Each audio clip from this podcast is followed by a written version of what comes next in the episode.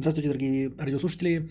С вами вновь Константин Кадавр и я его ведущий, подкаст Константина Кадавра.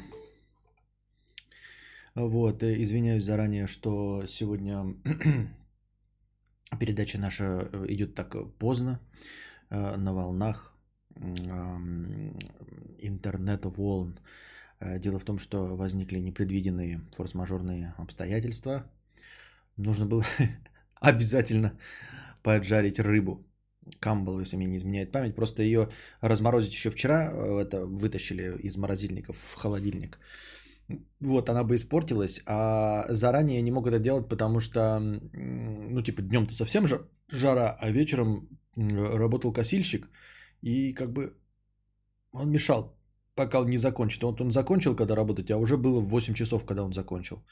Соответственно, мне надо было разделать угли и поджарить камбалу. Я, естественно, к 21 часу не успевал. Вот поэтому такая канитель произошла. Еще я сегодня обленился. Вот. Ничего не делал. И никаких повесток дня у меня нет. Поэтому будем разговаривать с вами. С достопочтимым чатом. Вот, задавайте свои каверзные вопросы, насколько хватит нашего хорошего настроения. Ты нанял себе рабокосильщика Мадор. Что? А, мажор. Ну, работника. Почему? Во-первых, Светлана. Во-вторых, вообще-то я уже 2 года сам не кашу. Крайне редко. По большому настроению, потому что это сильно выматывает. И зачем мне заниматься, если есть профессионалы, у которых это получится быстрее и лучше. Именно быстрее и лучше, потому что приедут профессионалы, они приедут с косилками, которые я не хочу себе покупать. Они приезжают с косилками за 25-35 тысяч.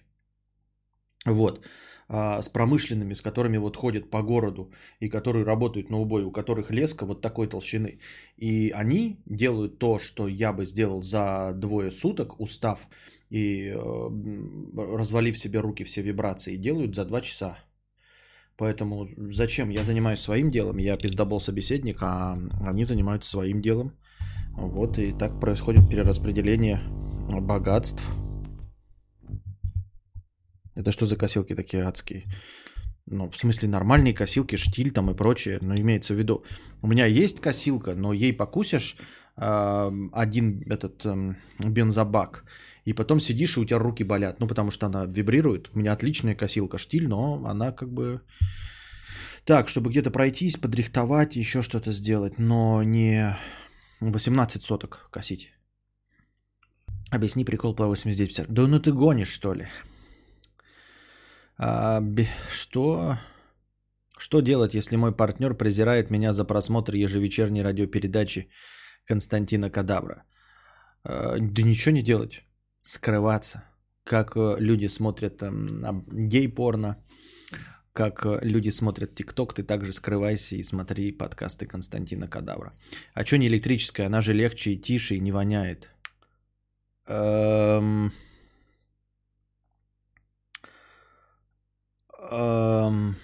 Светлана,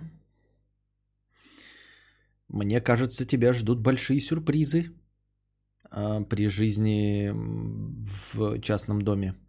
Я не знаю, в каком частном доме ты жила до того, но тебя ждут очень много сюрпризов. Ну, потому что, например, удлинитель 80-метровый. Он сам по себе большой и тяжелый. Вот.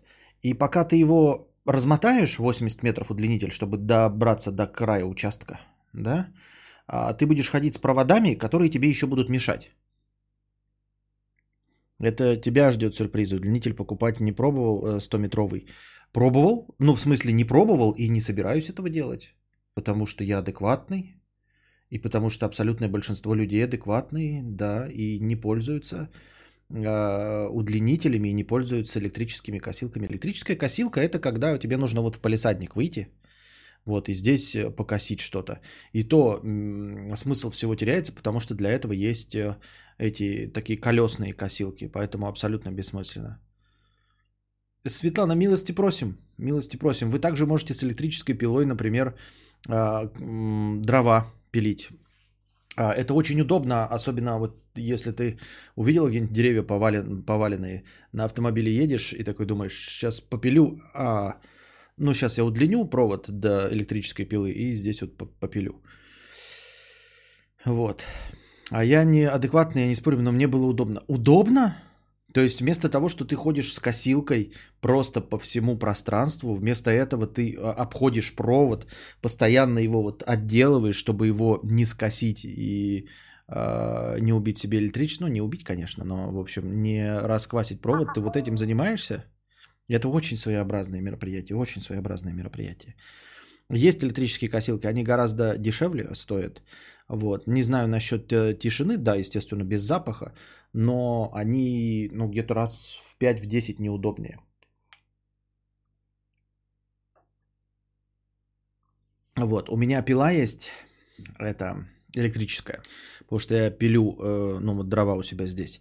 И то она меня заманала тем, что нужно постоянно удлинители, и потому что я постоянно боюсь, что пила попадет в этот. Ну, ты типа ставишь треногу для дров, вот положил треногу и задел провода, и провода у тебя кладутся. Ты специально всегда провода взад, вот это вот все делаешь.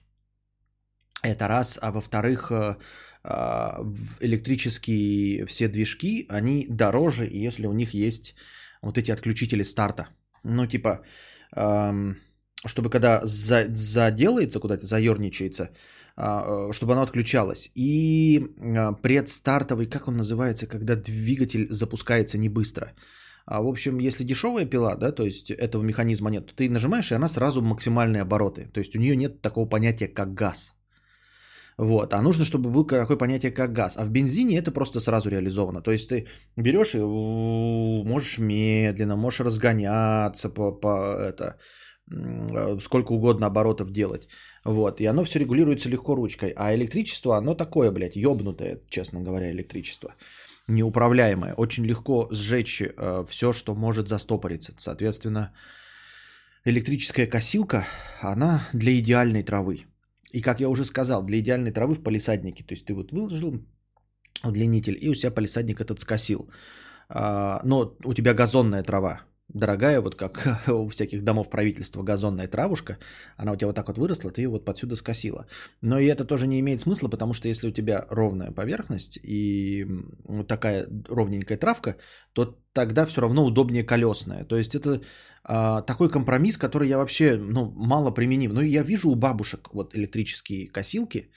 Это у бабушек, которые вот реально из окна в палисаднике. Ну вот, то есть вот прям под окнами. И они вот этой косилкой сами косят. Только в палисаднике. Ну, то есть вокруг цветов, чтобы было, чтобы вот ровная газонная тоненькая травка. И все. Газон надо косить не триммером, а нормальной газонокосилкой. Вот. А если не газон, то электрическая косилка будет проигрывать во всем. Она, во-первых, будет стремиться сгореть, как только она за что-нибудь зацепится разом. Вот. Неудобно провода, если она мощная. Мощная будет стоить столько же, сколько...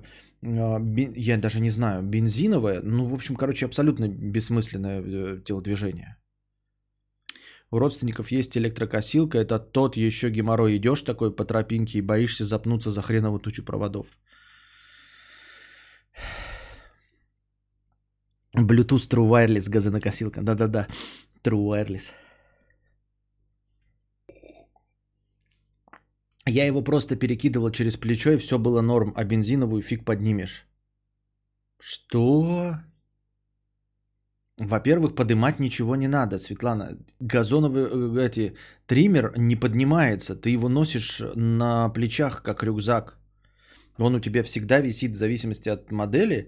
Тебе, вот у меня модель, у меня просто через плечо она висит, да? По умолчанию никто в руках не носит, потому что, ну, блин, она не предназначена для ношения в руках. Она должна быть на весу, на теле. Хорошая, это когда там такая типа разгрузочная. Ты такой надеваешь, и она там где-то прицепляется. И ты просто вот так вот рукой вот двигаешь, держишь за газ, и вот так вот можешь двигать. Двумя руками ты держишь просто, чтобы точнее направить. Ты в руках не держишь косилку. Там про провод речь была, перекидывал через плечо. Так нет, я говорю про бензиновую фиг поднимешь. Так я не пойму, вот ты как, ну, провод ты через плечо перекинула, ну и вот ты развернулась и в свой провод уперлась в любом месте. Вот ты вот идешь вот прямо, да, вот у тебя провод на плече, и ты разворачиваешься и упираешься опять в свой провод. Нет, я отвечаю на... А бензиновая фиг поднимешь. Она пишет, а бензиновую фиг поднимешь. Я говорю, что значит поднимешь, если ты ее не поднимаешь? Ну, ты в смысле, один раз, конечно, от пола оторвать ее, вот так вот прицепить, и все, она весит... Сколько? Я хуй его знает, сколько она весит. Килограмма 3-5 от силы. Но она у тебя на плечах висит. Аккумуляторные нужно брать, чтобы было удобно. И там еще до хрена защит стоит. Но это если ты миллионер. Какую аккумуляторную косилку? Вы о чем говорите, ребята? Мы говорим с вами о 18 сотках неухоженной травы. Часть из которой там листья, часть из которой это прорастающие деревья. О чем речь идет вообще? Какая электрический триммер? Вы что, угораете? У меня охуительный этот шуруповерт. Я купил себе топовый, блядь, с насадками, с 2 батареями. И у него по инструкции работа шуруповерта 40 минут кручения. О каких 18 сотках вы говорите? Тут 40 минут это вот это бз-бз-бз-бз-бз. Вы хотите косить какое-то продолжительное время на батарейке? Дрон! Вот дрон, вот у него пропеллеры, только они поднимают воздух просто, они не косят, они просто воздух поднимают. Легкую камеру. Они работают 10, 15, 20 минут. Батареечный триммер? Серьезно?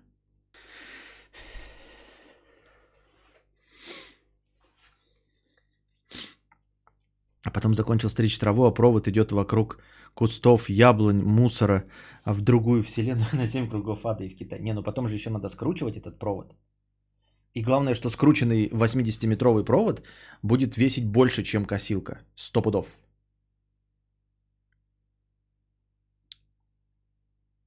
Есть разные типы батарей, и большие аккумуляторные инструменты работают на нескольких аккумуляторах сразу. Тут только что Светлана сказала, что бензиновый триммер для нее тяжелый.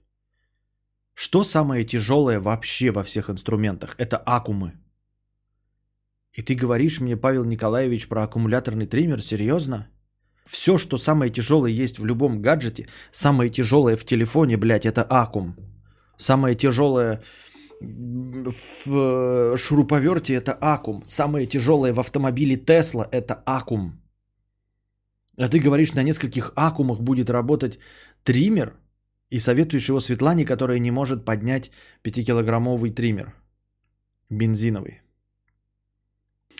Так дрон и шуруп, жмых твой маленький же, а электрогазонокосилка должна быть огромная, наверное. Не газонокосилка, он говорит про триммер. Газонокосилка может быть любая. Бензиновый мотор тяжелее аккумуляторных двигателей вместе с аккумуляторами. Серьезно? Серьезно?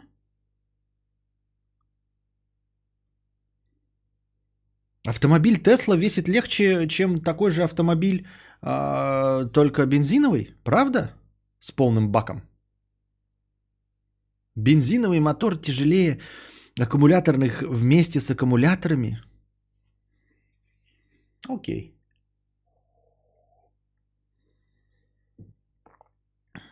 Мы бритву про для интимной стрижки говорим чешо. Про какой кустарник идет речь?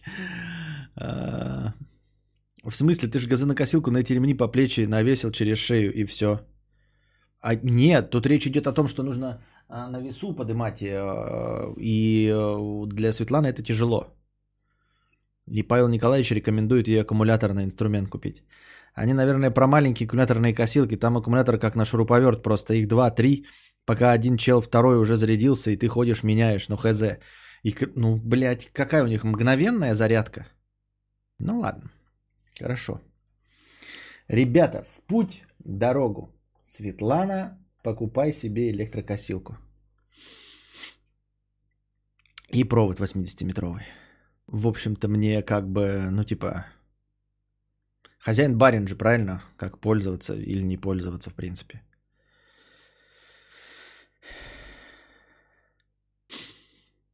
Так. Я ж не против. Так. Израильтян 50 рублей. Вообще межстримовых донатов не было, ноль вообще, нихуя. Ну, то есть там, короче, 150 рублей. Свернешь бобину кабеля, она запуталась и висит так, что, похоже, надо было бензопилой дружба косить. А я, на самом деле, заебываюсь вот скручивать только этот провод для полива. Не провод, а шланг для полива. Он уже, короче, меня выколбашивает, а там всего 25 метров. Вот, и он меня вообще бесит. И я купил себе штуку специальную, типа на колесиках катится с ручкой, и вот ты накручиваешь, и вот этой ручкой накручиваешь. Ну, типа бобина, не ручками это все делаешь, а нормально так она брум-брум-брум. И даже этот процесс меня дико вымораживает. А тебе пришел гей-паста или был уже успешно опрокинут через хуец? Не, я как раз перед стримом запустил все, обратно прошел всю эту тягомотину с введением кодов, и сразу там была кнопка «Посмотреть ключ», открылся сразу ключ, и я ввел, и все нормально. Обновился, все хорошо, ребят. Ну как хорошо, блядь, сутки прождал, блядь, с покупкой геймпаса. Это, конечно, дресня полная, потому что чисто технически, получается, я сегодня вот днем ездил в город, и я мог заехать, купить карту, да, вернуться, и то же самое провернуть, потому что все равно только к вечеру, да, это сделал. То есть я мог вживую вот это вот купить. Че за продресь вообще? Но, в общем, работает. Есть у нас теперь все. Нужна нормальная косилка на колесиках, которую толкаешь перед собой, она стрижет. Нужна вообще, как у Александра. У Александра косилка, вот это, как пылесос Xiaomi, понимаете? Она сама. По идее, короче, ребята, дело не в косилке. Дело в поверхности, которую вас косят. А если у вас ровная земля и газончик, косить можно чем угодно, и это будет приятно. Но лучше, конечно, вообще с новыми современными пользоваться вот этими роботами-косилками. Ой, мудрец, да какой хозяйственный процесс тебя не вымораживает? Ну, любой процесс меня вымораживает. Я нормальный человек. Меня не вымораживает сидеть на крыльце и пить пиво. Вот это меня не вымораживает. А те, кто говорят обратнее, или дурачки, или яростные фанаты. Так. Трактор-косилка, ага, К-700. Люблю спать, во сне жрать не хочется. Звучит как кредо клуба «Центнер». Это то, что я хотел сказать, но добавлю, что это донат без покрытия комиссии, потому что предыдущий раз, 92-й подкаст «Два доната от кибержабы», ты не упомянул, что донат с покрытием комиссии. Понятно. Кадавр, а как тебе идея закрепить провод на огромной высоте? Какой провод? Какой провод зацепить на огромной высоте? Шо ты буровишь, Алексей? А? Обиделся, видимо. Кто? Кто обиделся? Я нихуя не понял, ребята. Ничего не понимаю. Ладно. Так. Апачи, 50 рублей с покрытием комиссии. Спасибо за покрытие комиссии. В кинобреде про фильм «Джокер» ты говорил, что никто в реальной жизни не пошел бы на протесты за Джокером, потому что он дебил и ни к чему не призывал. Но в США сейчас происходит еще тупее хуйня. Толпы вышли на протесты из-за смерти преступника, который ни к чему не призывал. Вынужден полностью согласиться. И даже мне вот нет ни одного повода, какого-то вот крючочка, из-за которых я мог бы насрать тебе в рот, там, да, ну, без обид, это я так шутку говорю. Я имею в виду, чтобы начать вопить, что ты не прав, а я прав, что ты переначал мои слова и все остальное. Нет, абсолютно прав. Вот ничего не скажешь. Реально я говорил вот это, и реальность вот прямо харкнула мне в лицо и размазала. Вот харкнула в лицо и размазала. Я говорю, даже если бы он хотя бы призывал к чему-то, да, был бы смысл. Если бы он не был преступником, я бы мог переобуться. Да, если бы это Джордж Флойд не был бы преступником, а просто вот был невиновным гражданином. Я бы мог переобуться в прыжке и сказать, блядь, ну вот Джокер мудила, а этот человек хороший, да. Или там, например, бы этот Джордж Флойд там остался жив и призывал к чему-нибудь логичному, я такой бы сказал. Вот Джокер, блядь, ничему не призывал, а этот призывал, и вот я прав. Но, к сожалению, у меня нет ни одного крючочка, нет ни одного критерия защиты. Абсолютно ты прав, Апачи. Я полностью, жидко, 146% обосрался в своем прогнозе. Вот. Это не делает фильм лучше, ну, то есть он не делает меня его любимым из-за того, что я оказался неправ, а кинофильм оказался даже мягче, чем реальность. Но как бы показывает, что да, что вот я обратился, как мне казалось, к логике, обратился, как мне казалось, к причинно-следственным связям, к адекватности толпы. Я думал, что ну уж, вот уж совсем-то вот прям по тупости толпа не пойдет, да, то есть Джокер же вообще как он ничего и не призывал, вот, и она за ним пошла, хотя он и ничего, ну, его как бы и никто и не... А тут преступник, доподлинно известный, причем вот, знаете, безапелляционно преступник. Можно было бы, знаете, вот он был один раз сидел, то есть какие могли бы быть пути для отступления, да? Он сидел там, например, один раз или был один раз осужден, в молодости. Это ошибка молодости была. Ну вот хулиганил, а сейчас исправился, сейчас он хороший. Нет, блядь, он и не единожды судимый. Ну, может быть, у него мягкие преступления какие-то были, там, я не знаю, украл телевизор. Нет, ограбление с отягчающими против беременной женщины, блядь. Может быть, он сейчас был невиновен, тогда был виновен, но все, отсидел свой срок, а сейчас вот он все-таки в итоге был невиновен. То есть, ну как бы да, был преступник, но исправился, и сейчас его зазря. Нет, так вот и сейчас он был не зазря остановлен, и сейчас он совершал преступление, и тогда совершал. Рецидивист, подонок и мерзавец. Вот при любом раскладе подонок, мерзавец и рецидивист. И вот просто ну никак я не могу отмазаться, никак. К сожалению, да. Реальность прямо харкает в лицо. Я бы даже сказал, что реальность насрала мне в рот. Прям жирно, так, жишкой с прожидью. Вот, просто обдрестала мне весь ебальник, я-то считаю. И вынужден с этим согласиться, потому что, ну, я абсолютно не ожидал такого. Не ожидал. Ну, как бы... И это еще один довод против США. Ну, вот прям как бы... Есть подозрение, что несмотря на всю повесточку, да, на все эти современные тренды и прочее, все-таки консервативные настроения вот в этих европейских странах, они как-то получше. Как-то у них это все не упирается прям совсем в банальный дебилизм. Ну, типа, знаете, вот в Швеции что-нибудь происходит, и все равно у них на выборах 20% набирают там ярые консерваторы и националисты, например. То есть, прям чувствуется, что есть какое-то противостояние, да. Вот. Там, несмотря на... Ну, не несмотря, а на... То есть, у них свобода реализуется в хорошем виде. У них там разрешены парады, ты можешь все, что угодно делать, но вот до такой прям ебанины сюрреалистичной, который... Невозможно написать, чтобы тебя не съели с говном за выдумку, высосанную из пальца. Вы представьте себе, что вы год назад напишите какой-нибудь скетч вот такой. Или ну, напишите историю, что вот начались беспорядки в США из-за того, что преступника вот так вот убили. Тебе бы сказали, ты что, ёбнутый, что ли? Этого не может быть, потому что быть не может. Да? И в Европе, несмотря на всю их толерантность, такого не происходит. А в Америке постоянно происходит какая-то вот такая ебатека. То с феминистками, то с МИТУ, то еще с чем-то. Я за МИТУ, но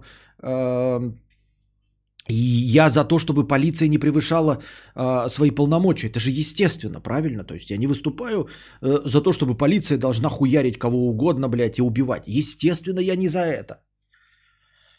Вот, я хочу, чтобы, да, полиция защищала народ, делала его жизнь лучше, но тут конкретно преступник был при задержании, преступник, рецидивист при задержании, и это приводит к такому анальному беспорядку, что у меня просто, блядь, руки, ну нет, блядь, нет, это США вот явно не то место, где я хочу оказаться. Ну вот прям, блядь, ну никак не получается. Никак не получается полюбить эту страну, там, знаете, да, Голливуд, смотришь, это прекрасно, но... Ни в одном фильме Марвел такой анальной хуйни нет, блядь. Даже «Черная пантера», которая «Блэксплоатейшн», это все равно даже близко никакого отношения к реальности не имеет. Понимаете, в «Черной пантере» все темнокожие актеры, и там есть белые люди, и хорошие, и плохие встречаются, их мало, но в основном темные люди. Но чтобы, понимаете, чтобы вот этот вакандовец пришел и говорил: «Облизывайте мне ноги, потому что белый полицейский при задержании рецидивиста его задушил, потому что когда-то твой пра-пра-пра-прадед, может быть, никакого отношения к рабству моего пра-пра-прадеда не имел». Понимаете? Тут мои полномочия все. Нет, если мы выбираем, да, типа вот западные ценности или восточные ценности, евразийство там, да, как вот это вот все там, или вот западничество. Ну, если, блядь, западничество такое, то оно нахуй надо, если честно. Но я-то понимаю, что западничество это не Америка. Вот, и, вот понимаете, есть два полюса, да, и к сожалению, вот Америка это полюс, это не золотая середина. Даже близко не золотая середина. Никакой не компромисс. Это, ну, это просто черный полюс. Полюс и хвато. Вот, вообще никуда прям совсем нет. Так, что у нас был? У меня очередной донат. Ульяна. Какое интересное название. Непроизвольный сквирт или как я стала истеричкой. Привет, мудрец. Привет, Ульяна. Потихоньку влившись в мир консолей, я прошла Челапука, Horizon, God of War, Detroit, Колду и немного DS. В целом я поиграла во все запланированное, но в моем списке хотелок оставался один очень важный тайтл, а именно Last of Us 2. В первую часть серии я не играла, ибо в то время плойка была скорее пылесборником в шкафу, нежели действительно используемым девайсом. Да и про игру на момент ее выхода я ничего не знала. Так или иначе, где-то в начале 2016 года я посмотрела прохождение первой части от Куплинова, тогда он еще помещался в кадр, и игра мне крайне сильно понравилась. Смотрела я, правды ради, с полузакрытыми глазами, потому что до мозга костей боюсь всяких хоррор-игр, ужастиков и так далее. И вот проходит 4 года, на повестке дня появляется сиквел той самой игры. Начинаю готовиться. Естественно, пропустить такое событие я не могла, поэтому сразу оформила предзаказ. И стала думать, а смогу ли я пройти ее до конца. Повторюсь, я крайне сильно боюсь любых пугалок, а последняя пройденная мной игра это Ratchet & Clank. И вот наступает день релиза, я довольная запускаю игру, прохожу часов 10 геймплея и с удивлением обнаруживаю, насколько хорошо я справляюсь. Безусловно, в некоторых напряженных моментах приходилось попаниковать и ощутить мурашки на коже, но это все же не игра про цветочки и радугу, поэтому я отнеслась к этому с пониманием. Но дальше случилось вот что. Я так, надеюсь, ну, короче, если кому-то важны спойлеры, ну, я надеюсь, там нет спойлеров, но просто вот моя чуйка подсказывает, что дальше могут быть спойлеры. Думал, тут непроизвольный сквирт будут обсуждать, а тут тю. Однако, здравствуйте, да. Да, Флойд там ни при чем, как и Джокер в фильме. В фильме восстали от того, что элита срет на всех. В реальности, потому что в толпе втерли, что им должны. А это не имеет значения. Какая разница? Повод. Склад мыслей. Почему нельзя было выбрать нормальный повод? Всегда поводов до хрена нормальных. Неужели в Америке нет действительно преступлений там каких-то против черных афроамериканцев? Конечно, есть. И когда, например, какого-нибудь афроамериканца засудили, а он абсолютно невиновен, семьянин, взрослый, там, с детьми, все прекрасно зарабатывает, а его там несправедливо обвинили. Пожалуйста, вспоминайте, там, ну, просто, согласно закону больших чисел, такие случаи есть. Но берется самый убогий, самый тупой, самый, блядь, нелогичный и сюрреалистичный случай, чтобы поднять эту волну. И дальше идут просто тупые дебилы, которые не про борьбу с произволом полиции, а про «лежите мои черные ботинки, потому что вы нас в рабство сюда привезли, и мы будем грабить магазины». Понимаешь? Так вот, продолжаем про сквирт. Но дальше случилось вот что. Я хожу по заброшенному дому, собираю всякие там аптечки и патроны, как вдруг при открытии очередной двери на меня выбежал зомбарь. И в тот момент я узнала, что такое сквирт. Позволь мне сказать тебе, Ульяна, мне кажется, ты просто обоссалась от страха. Понимаешь? Это просто охуенно. Я так думаю.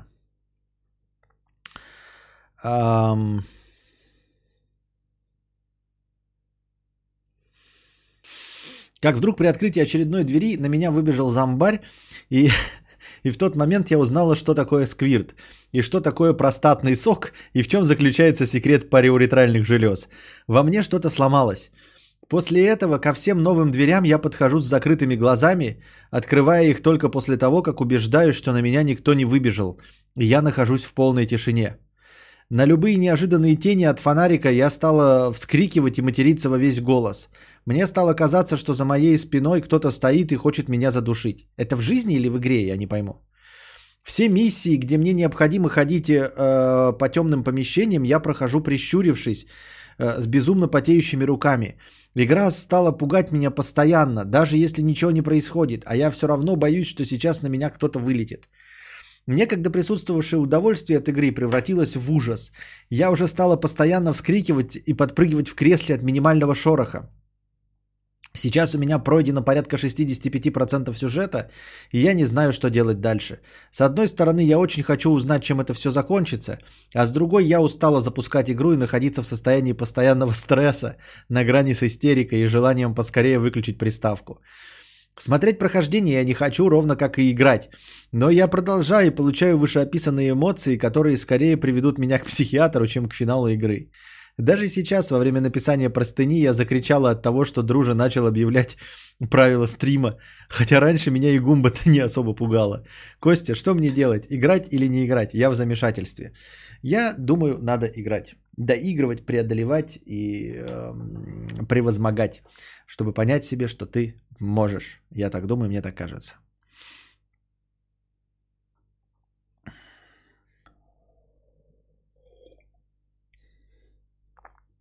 Надо срочно покупать игру, хочу испытать скрипт. Сквирт, а не скрипт. Да у тебя автозамена стоит? Мне в 4 года было стрёмно спать после фильма про Фредди Крюгера. Донаторша тоже 4, что ли? Мне было стрёмно спать, когда я остался один ночевать и зачем-то посмотрел «Зловещие мертвецы». Один на даче. И остался один, а у нас там типа и подвал есть вот такой же, как в «Зловещих мертвецах», и открывающийся точности так же. Но не такой просторный, как в «Зловещих мертвецах», но просто подвал. Это было незабываемое ощущение. Но обоссалась и обоссалась. Да. Я думаю, доигрывать надо. Ты прошла уже, но я не знаю, почему вдруг стало так плохо. Ну, в смысле, если ты 10 часов в начале прошла, почему тебя триггернул этот эпизод, и почему ты дальше стала пугаться? Вот это мне, кстати, непонятно. Возможно, нужно обратить на это внимание и действительно сходить к психологу, хуёлогу, который тебе объяснит, почему и чтобы что ты себя так ведёшь. Ну, то есть, какие-то страхи в тебе есть, и ты говоришь, я и раньше боялась, но потом что-то начала играть, и всё нормально было. А потом опять хуяк, и тебя триггернуло, и ты теперь всего боишься. Я не знаю. Я не знаю. По идее, таким впечатлительным, конечно, быть не стоит, но может быть, может быть. Ты будешь сегодня в Спанч Боба играть? Спанч Боба надо покупать. Деньги есть? Ждать игровой стрим? Деньги давайте мне Спанч Боба покупать. И скачивать еще, кстати. Ну и вот. Надо играть. Может быть, это такая реклама от тебя на самом деле. Может быть, тебя и не сильно пугает. Ты просто хочешь нам прорекламировать какая-то впечатляющая игра, что она вот тебя заставляет пугаться. Я не знаю. Я не знаю. Простатный сок у Зумерш, понятно. Я в первый после получаса выключил. Ну их страшилки эти. Так я же тоже первую часть поиграл. Вот, приват же, по-моему, говорят, что я треть прошел примерно от первой части, но мне не нравится в постоянном состоянии находиться, вот как ты описала, да, страха. Я, конечно, не пугаюсь, но в постоянном состоянии тревоги мне не нравится в игре находиться. То есть должно быть вот в Days Gone это прекрасно. То есть ты ощущаешь, что ты в безопасности, когда ходишь по базе, да? Когда ты выходишь днем, ты ощущаешь, что ты всегда можешь убежать на мотоцикле. Когда ночью ты стараешься не останавливаться. И самые потные моменты – это орда. И во время орды ты постоянно находишься в состоянии тревоги, пока не справишься с ордой. Это прекрасно. И орда встречается редко, ты можешь ее избегать, что-то делать с этим. А там постоянно среди всего геймплея состояние тревоги, как будто ты пытаешься пройти мимо орды. И не как будто, а действительно ты пытаешься все время пройти мимо орды. Меня это вымораживает. Я не особенно любитель такого рода острых ощущений. Вот, поэтому я ее забросил на где-то третьей игры. И ничего интересного я в сюжете не обнаружил. Мне все говорили, сейчас будет, сейчас будет, сейчас будет. А оно все не становилось и не становилось интересно. И так и не стало интересно. Понятно.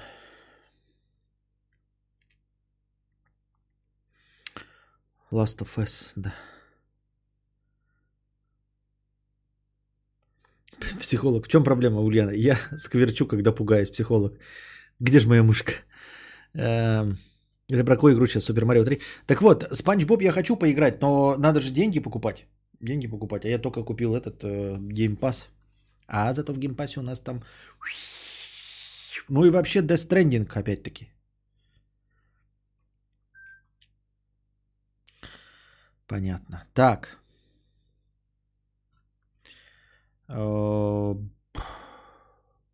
И израильтян. Ну хрен знает. Часто всплывает разговор о страхе перед неизвестностью смерти, бесповоротности забвения и так далее. Но, блин, намного же страшнее смерти остаться калекой, потерять зрение, руки, ноги. И ведь придется жить дальше, а шансов стать новым Вуйчичем, скажем, немного, от слова нихуя. Вот что хуйня. Страх смерти и неизвестности состоит в том, что за смертью может быть вечные муки, ну то есть вечный ад. Вдруг ты оказался грешником, вдруг ты выбрал не ту религию, а в каждой религии, если ты вероотступник, то есть поклонник другой веры, то ты попадаешь в ад, даже не будучи плохим человеком.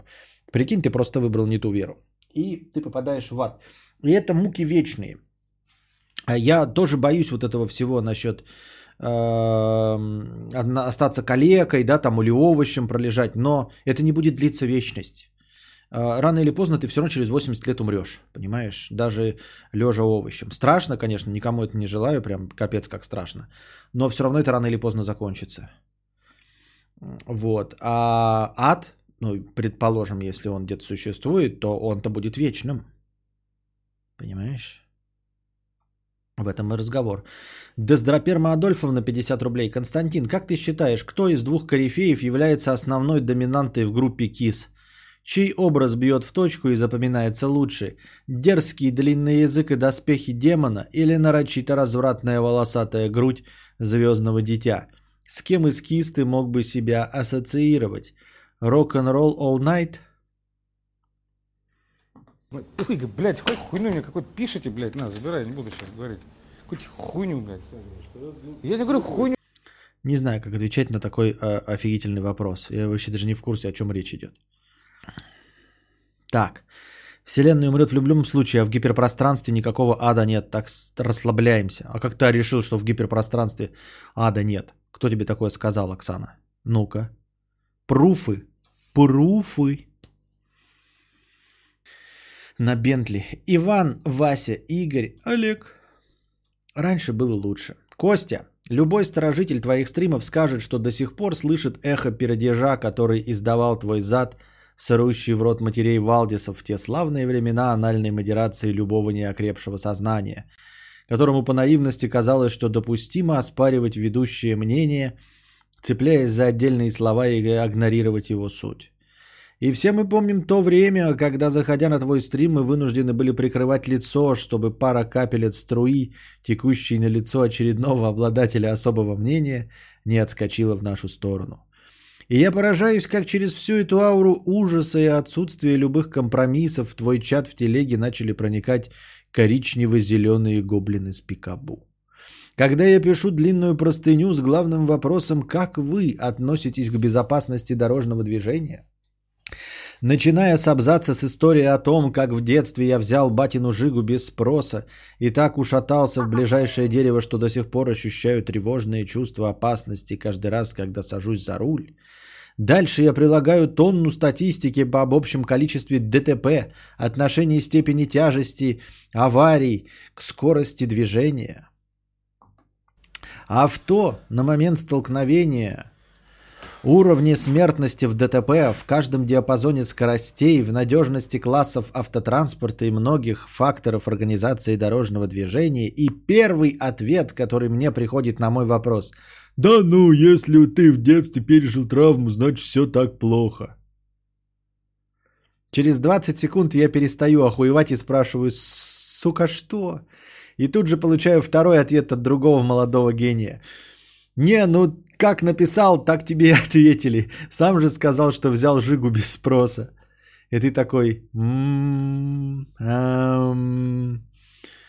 Тьфу, блядь, я не буду это читать. Но, Александр Юрьевич... Нет, заберите меня, я не буду это читать. Фу, блядь, какую хуйню мне какой-то пишете, блядь. На, забирай, не буду сейчас говорить. Какую-то хуйню, блядь. Я не говорю хуйню.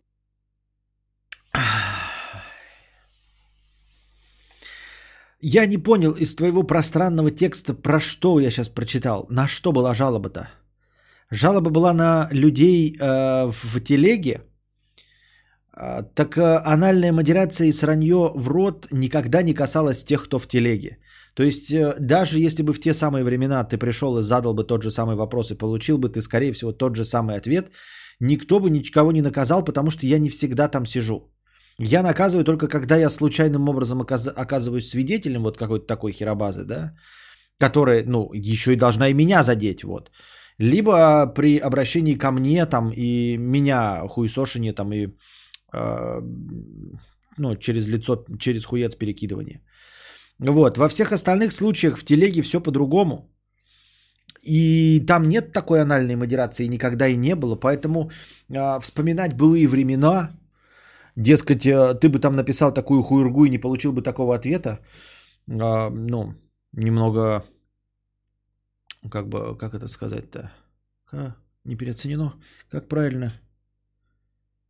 Немного оптимистично, вот, несколько оптимистично считать, что в те времена в телеге было лучше. Нет, в точности так же было. Телега – это другое пространство, там чат идет же круглые сутки, невозможно же круглые сутки сидеть. Здесь-то мы сосредоточенно разговариваем парочку часов, и все это время я или модераторы могут сидеть в стриме и следить за тем, кто что пишет. А там невозможно, потому что это происходит круглые сутки.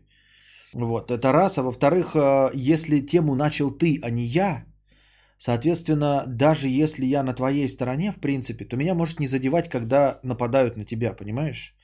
То есть анальная модерация в чате Ютуба, она же про то, что я что-то говорю, и человек говорит против меня, против владельца канала. А ты жалуешься на то, что в моем чате не забанили тебе неугодных, не мне. И вот если бы я написал твою тираду, и мне бы сказали, что я говноед, я бы забанил.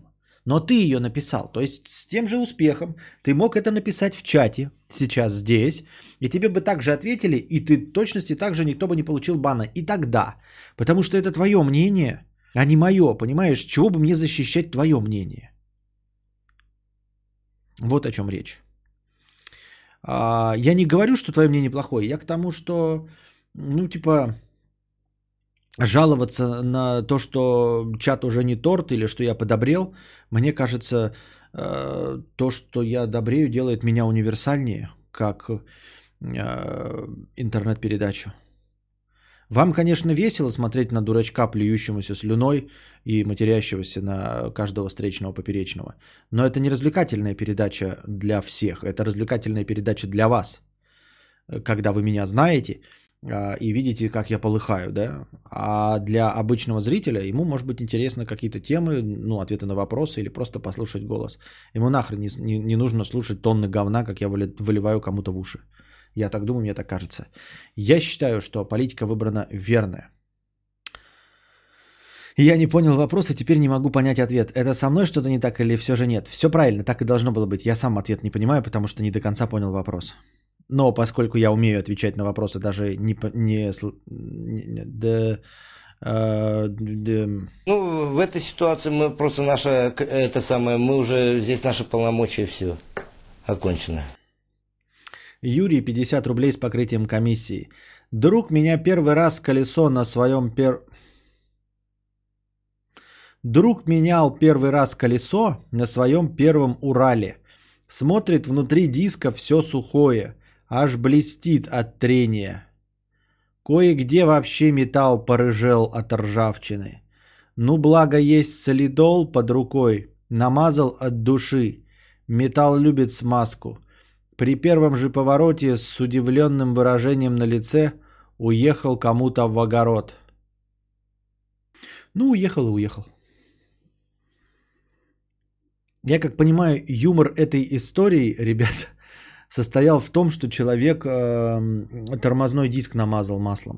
Типа тормозной диск должен быть сухой, он же должен тормозить, должна быть максимальное сцепление, максимальное трение. А он посмотрел на тормозной диск и решил, что он должен быть смазан, потому что металл любит смазку. И как только он все установил и поехал, естественно, в первом же повороте он не вписался, потому что тормоз перестал работать.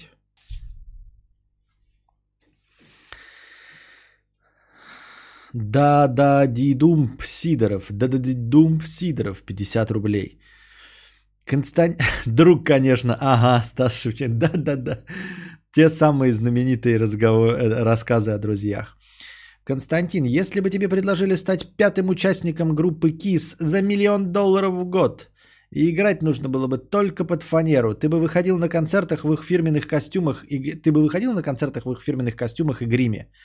Согласился бы, выходил бы за $1 миллион в год, я выходил бы в их фирменных костюмах и гриме и согласился бы.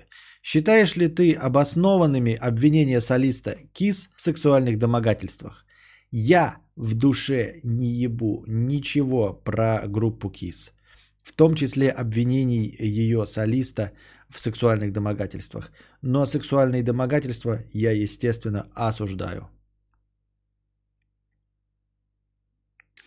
Денис Халявин, 100 рублей. Вчера с женой выгуливал собаку. Какая-то рандомная баба подлетела к псу, стала тянуть руки к его морде. Потом тупо пошла дальше, пожелав нам удачи. Сталкивался ли ты со случаями, когда такого всратого интереса к твоему Рэмке? Что движет такими людьми? Нет, я не сталкивался с таким всратым интересом, потому что мы завели собаку уже в деревне.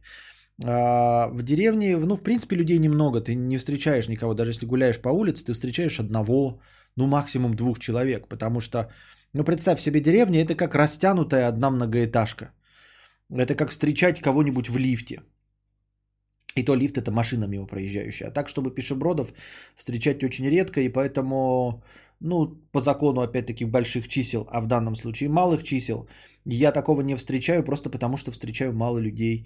Гуляем мы там типа в полях с Рэмкой, либо на своем участке кидаем. То есть вероятность встретить такого человека мне крайне мала, потому что я в своей деревне. И тут, ну, люди... Деревня длинная. Если ты хочешь куда-то, ты просто пришел на остановку и уехал. Или сел в машину и ехал. Никто по улицам просто так не гуляет. Ну или гуляют там с детьми сейчас, да, как и я тоже. А собака тут при чем? Поэтому меня так дитю руки тянули дегенераты. Ну вот, ничего такого близко не происходит. Если бы жили в городе, возможно, такое было бы когда-нибудь.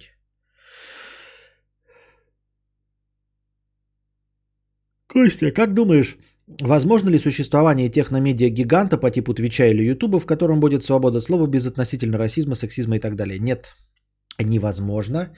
Потому что технологически наша цивилизация развивается. И, к сожалению, невозможно технологическое развитие без развития вот этого социального, психологического. Ну, грубо говоря, невозможно получить какой-нибудь там киберпанк на самом деле, да, ну или дизель-панк, когда вы летаете на самолетах, например, и у вас есть такой замшелый расизм, как, например, в начале 20 века в США. Понимаете, это невозможно. Невозможно достичь такого технологического развития, будучи отсталым в социальном плане. Просто они идут вместе, в ногу друг с другом. Естественно, есть какие-то перегибы на местах, но мы понимаем, что доступное авиаперемещение между материками, оно образовалось в тот момент, когда нельзя было уже черных афроамериканцев не пускать, например, в какой-нибудь ресторан или автобус. Нельзя сделать доступными... Нельзя достичь такого технологического прогресса, при котором будут доступны перелеты через Атлантику, и при этом какая-то часть населения не имеет права пользоваться туалетом. Понимаете, к чему я веду? Вот, это просто невозможно. То есть, почему такое невозможно, спросите вы? Как же так получилось? Почему это? Как связан вообще самолет, например, да, доступный за небольшие деньги, с тем, что не пускать какого-нибудь цветного в туалет? А все очень просто. Для того, чтобы достичь такого уровня развития технологического, обязательно должна быть система обучения. То есть, образование должно быть для всех доступным, чтобы инженерная мысль так быстро развивалась, чтобы сделала дешевыми перелеты. То есть, чтобы сделать перелеты доступными и дешевыми, должно быть много инженеров. Чтобы было много инженеров, нужно повышать уровень образованности всего населения. Чтобы 0,1 из всего населения становилось инженерами. Чтобы какая-то 0,1 из этих инженеров делала дешевле перемещение по воздуху. Вот, таким образом, один из 1000 инженеров придумывает дешевый способ. Вот. А инженеров нужно, вот, значит, тысячами, понимаете, да, чтобы инженеры становятся 1 из 10 000 людей. То есть 10 000 людей нужно образовать, чтобы получить 1000 инженеров, чтобы из них получить одного инженера, который удешевляет процесс. Соответственно, когда у нас есть один инженер, который удешевляет процесс, у нас уже есть 10 000 образованных людей. Образованные люди получают образование, они также читают литературу, они читают любую литературу, которая с гуманистическими какими-то посылами пишется, да, что там свобода, равенство, братство и все остальное. И поэтому, имея, грубо говоря, 1,5 миллиона инженеров, мы не можем иметь абсолютно дебильное общество, потому что оно бы не выдало 0,1 инженеров. Оно получает какое-то образование. А если уже общество образованное, читает книжки, снимает какое-то кино, делает какое-то искусство, оно уже не может быть таким зашоренным, зашкваренным и консервативным, чтобы не пускать другую часть населения или считать ее не людьми и не пускать в туалет. Понимаете? Поэтому иногда вот... Это очень редко бывает, потому что фантасты это тоже понимают.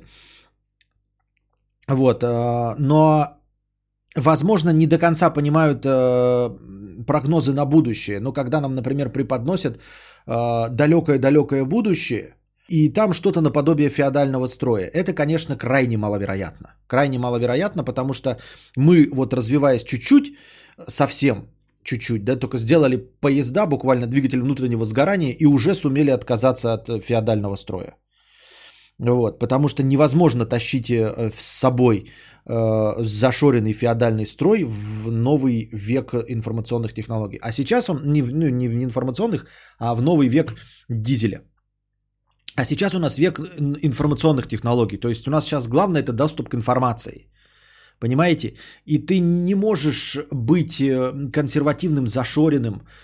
Ну, конечно, исключения из правил есть, абсолютно отбитые, да? Но в целом, в среднем, люди становятся толерантнее, потому что информации-то дохуя, понимаете? То есть иметь компьютер, через который я вам разговариваю с вами, и при этом на серьезных щах верить, что... какие-то люди не являются людьми или что какая-то часть населения должна готовить борщи, такого быть не может. Вы скажете, ну как же, вот у нас старшее поколение, так они не пользуются этими компьютерами, понимаешь? То есть вот ты уже не можешь быть таким. Вот если ты меня смотришь, не меня, а именно, что я такой продвинутый, да? Нет, а что ты вообще пользуешься стриминговым сервисом, то есть можешь находить вот такой контент, значит ты настолько...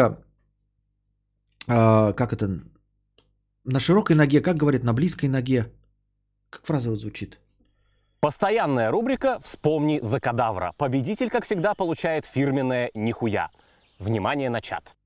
Положим, на широкой ноге с компуктерами, то на короткой ноге, блядь, почему на широкой? На короткой ноге с компуктерами, то ты уже не можешь не видеть контент про то, что гомосексуалы это нормально. Ты не можешь смотреть меня, вот Twitch, да, и вообще не знать о том, что есть феминистки. А как только ты смотришь одну феминистку, вторую, третью, то ты можешь с этим не соглашаться, но ты знаешь, что они существуют. Понимаешь, что они уже за свободу, за равенство, за братство. И постепенно в течение 10 лет ты просто зная о том, что есть Никсель Пиксель и что-то там произносит, ты уже закладываешь в себя вот эту толерантность и к тому, что ты готов к изменениям, понимаешь? Хотя бы просто потому, что ты смотришь Константина. Если ты смотришь Константина Кадавра, значит ты смотришь Twitch. Ты смотришь Константина Кадавра, смотришь Twitch, ты слышал от него про Никсель Пиксель. Ты слышал от него про Никсель Пиксель, слышал от Юлика. Рано или поздно ты зашел, посмотрел, кто такая Никсель Пиксель, понял, о чем она. И 10 лет она у тебя, даже если ты ею не интересуешься, у тебя в голове варится мысль о том, что равноправие и все остальное. Так что каким бы ты консервативно не был, но сам факт того, что ты смотришь стримы, не позволит тебе быть таким же зашоренным, как твой дед в 1950 году. Вот и все. Поэтому я и говорю, что вот, например, есть современные представления о каком-то вот киберпанке, показывают, да, что у них там сильно развитое технологическое общество, а при этом принципы жизни, например, как у нас. В это слабо верится. То есть с точки зрения истории, потом нашу эпоху тоже назовут каким-нибудь там первобытно-общинным строем или какой-нибудь феодализм, будут говорить, вот потом человечество это преодолело. Через 200 лет после нашей смерти. Так, соответственно, когда нам показывают в фантастике 2500 год, а там люди действуют согласно нашим представлениям о том, кто главный, там начальственные, начальственно-подчиненные связи, мужские, женские связи, да, 2500 год, там летают Марс и все остальное, кибернетические организмы, искусственные интеллекты, а мотивация абсолютно как у нас. То есть это то же самое, как представить себе, что мы здесь с вами сидим с компуктерами, да, в феодальном строе.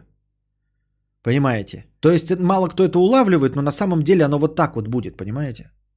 То есть мы смотрим в будущее технологически, а никто не смотрит в будущее в социальном плане.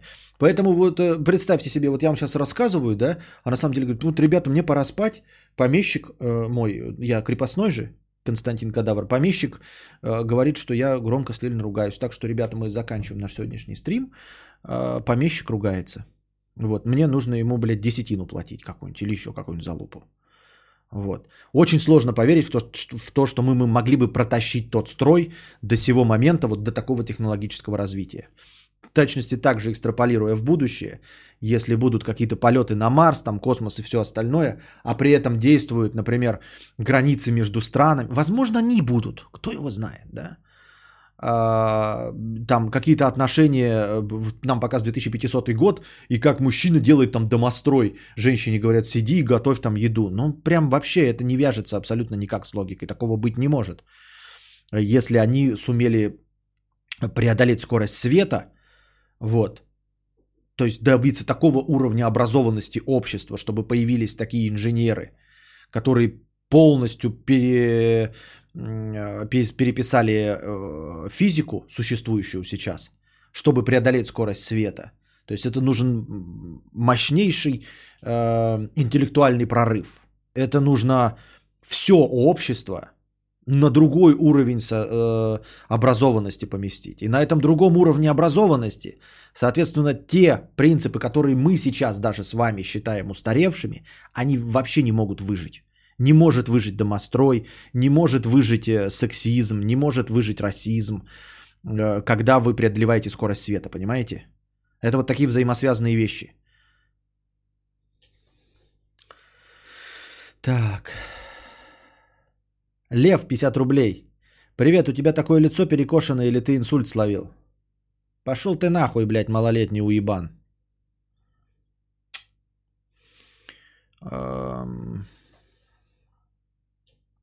Очевидная математика, 50 рублей. Как тебе вариант бензопилы, работающий по принципу троллейбуса? Бензопила-троллейбус. Это я имел в виду под бензопилой, закрепленной сверху.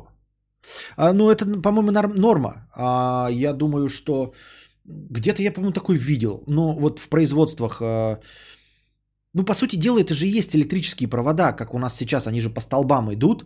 Представь себе, что от каждого столба будет розетка. В принципе, это и есть вот троллейбус для бензопилы. И я подозреваю, что так оно и есть на каких-то предприятиях, например, ну, где вот вахтовые методы, ну, вот чего-то добыча, да. Я подозреваю, что там вот электрические столбы стоят, из каждого столба есть щиток, где ты можешь подключиться. В любом месте предприятия ты можешь войти, подключиться к розетке. В общем-то, это и есть система троллейбусная.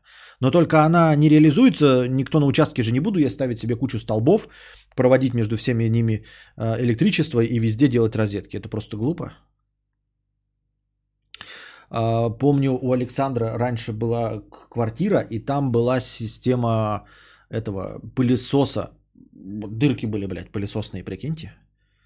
Везде. Ну, то есть пылесоса не было, была общая система вытяжки вот этой пылесосной в доме. В смысле, в многоквартирном. И ты просто брал шланг, хуяк вставлял в дырку, здесь попылесосил. Пошел в другую комнату, этот шланг взял, в другую дырку вставил, там попылесосил. Так в Киберпанке же нет полов, там просто наборное все, ставь себе любые органы в почти любых количествах. Что, в каком Киберпанке? Киберпанк это жанр, а ты просто берешь какой-то конкретный пример.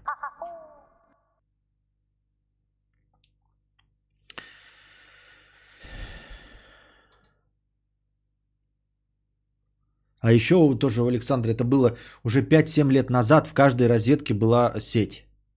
А вот у нас даже... В ноутбуках уже нету патчкордов этих входов сетевых, да, RJ45. А у него в квартире, вот это 5-7 лет назад, с каждой розеткой был RJ45. То есть у него сразу в дом ходил роутер, и по всему дому, ко всем розеткам, обычным розеткам, вместе с ними рядом был RJ45. То есть ты вот с ноутбуком берешь, хуяк, тут включил, чтобы не повод... И Wi-Fi был, естественно. Но чтобы стабильнее было, ты хуяк включил.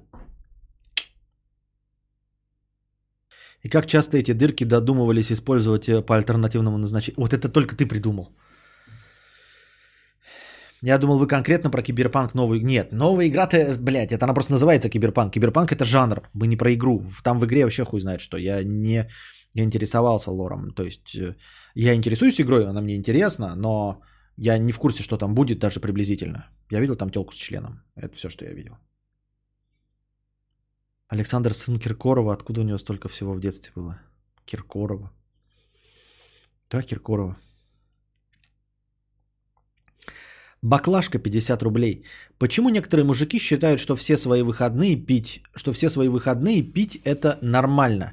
Они пьют при женщине своей с друзьями, просто дома, а потом они удивлены, что женщина от этого не в восторге и не хочет быть рядом. Извините, но пить 3-4 дня в неделю это уже алкоголизм. С тобой полностью согласен. Я с тобой полностью согласен.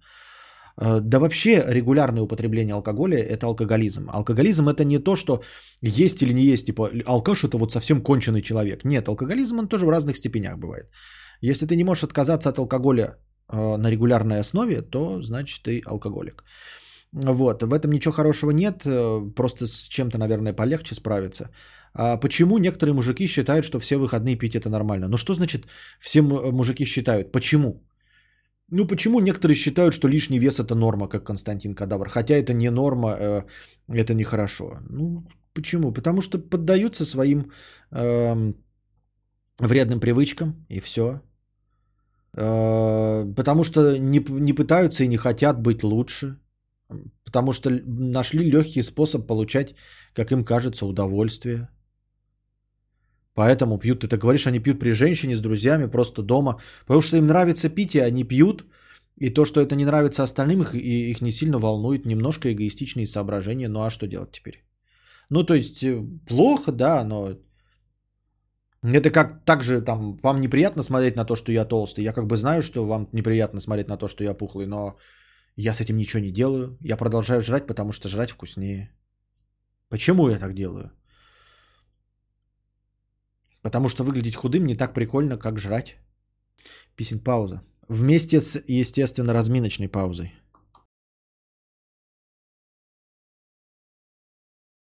А вы задавайте свои вопросы бесплатные в чате с обращением ко мне. Я вернусь и буду на них отвечать, насколько позволит настроение.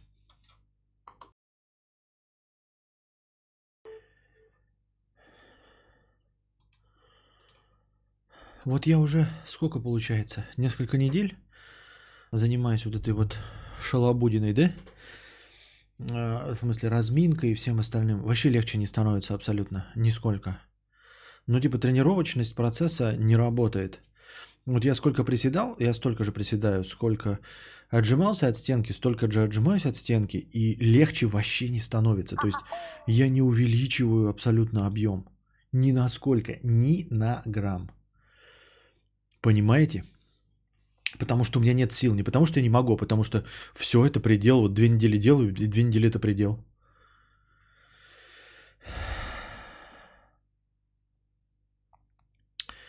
Кокос 500 рублей, еще немножко. Спасибо, Кокос, с покрытием комиссии. Спасибо за покрытие комиссии. Дарсмайл 50 рублей. Как думаешь, стоит ли часто менять телефон? Я год назад купил Samsung A70 и не планирую его менять еще года 3. Тебе насколько хватает телефон? Вопрос также к чату. Мне в среднем получается сейчас, да, потому что я зажиточный гражданин, мне хватает телефона, получается, на 2-2,5 года. И то к концу 2 года мне телефон так надоедает и хочется так новый вообще сильно жестко.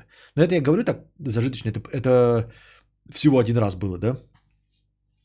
То есть до этого у меня был SE, он 2 года был, вот. Потом перешел я вот на этот Гнусмос через какое-то время. Нет, через год это пришел на XR, а потом вот перешел на это. Вот. И этому, получается, год будет как раз. Летом, по-моему, да? А осенью обещают iPhone 12. И вы такие, ой, блядь, дрочер. Нет, обещают же iPhone 12, который будет меньше по размерам, чем iPhone 8, чем SE 2. Понимаете? У меня 5S 6 лет раз. Но так он не сломался у меня, я просто поменял его. Он целый, ну то есть там экран сломанный, батарейка, но это же вообще не проблема. Пошел и поменял, да? Выйдет iPhone 12, и сейчас, пока по сливам, я не знаю, правда это или нет, показывает, что он будет меньше, чем iPhone SE 2, то есть меньше, чем iPhone 8. А это прямо огонь, я же люблю маленькие телефоны, и iPhone SE 2 или iPhone 8, он меньше моего, который и так маленький, по меркам флагманов, да, вообще ни о чем. Вот, и так маленький, еще меньше его будет, ну прям... Сразу хочется, сразу хочется. Если это будет еще и флагманская модель, понимаете? А уже год прошел.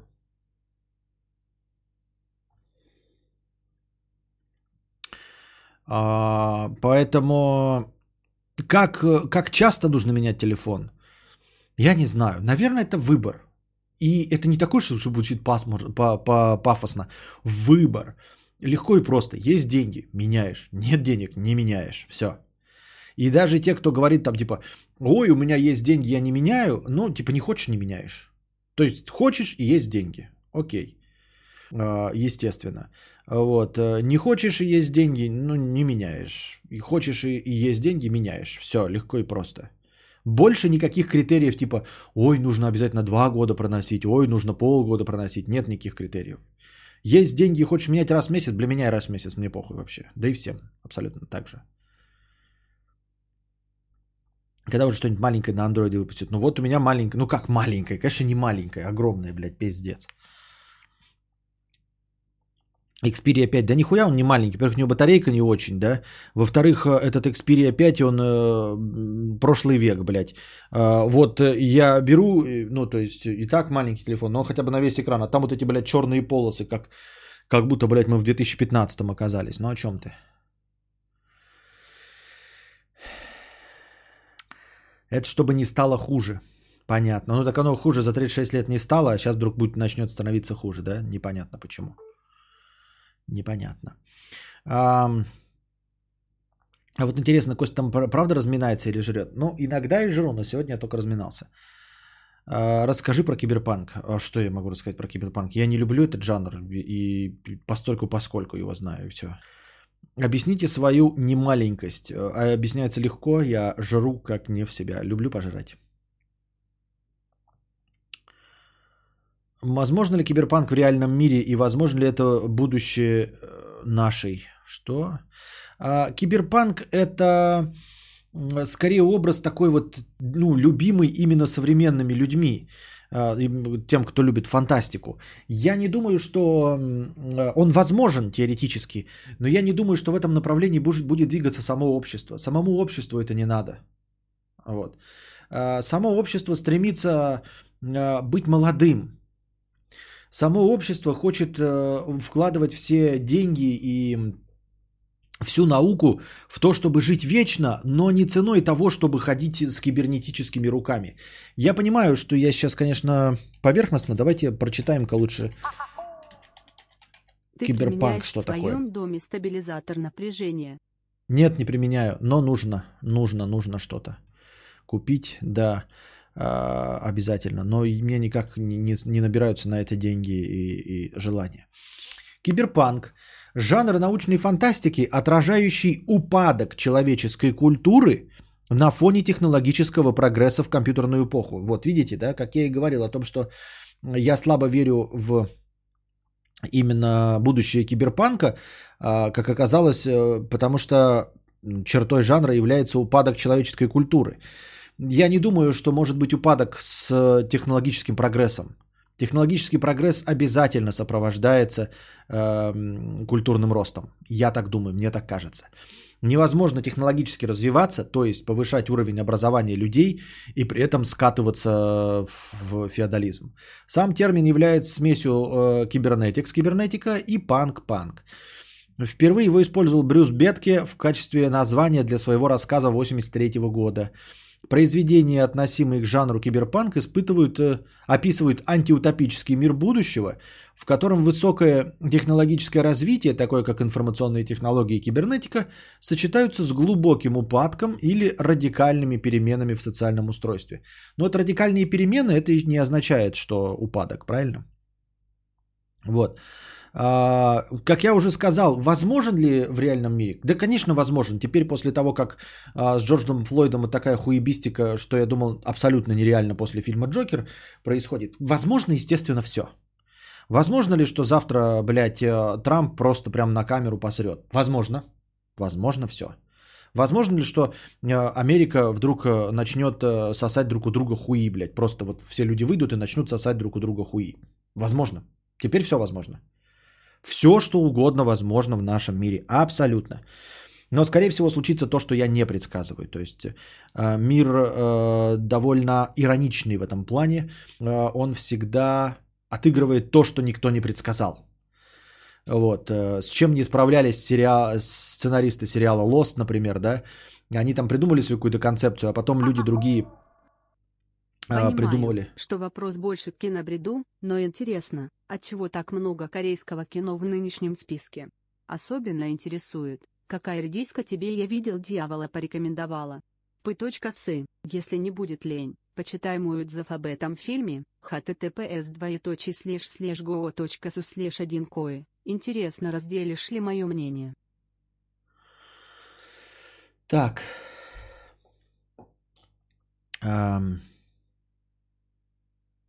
Возможно, все. И как я уже сказал, да, мир, скорее всего, в отличие от сценаристов сериала «Lost», предложит что-нибудь, что никто не предсказал. Сценаристы сериала «Lost» не смогли справиться с этой задачей. Они старались придумать что-нибудь, что не было хотя бы в одной из конспирологических теорий. Естественно, они придумали полную ебанину, которая просто дерьмо. И ее никто не придумал, потому что никто в здравом уме это не может придумать, потому что она ничего не объясняла. Вот и все. Реальность обладает недюжинными способностями в фантастике, поэтому она всегда знает и придумает, чем нас удивить. Другое дело, что, скорее всего, не будет киберпанка, потому что, как я уже сказал, цивилизация не хочет киберпанка. Она не хочет киберпанка. Никто не хочет технологического развития с культурным упадком. Просто не хочет и все. Поэтому этого может не быть. Таким вот образом. Как перестать проебывать свободное от работы время, сидя на удаленке? Понятия не имею. Я не знаю.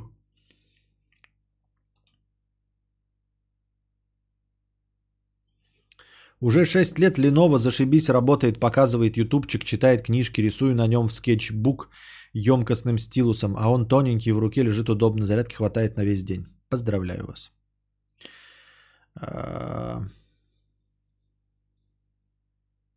Так.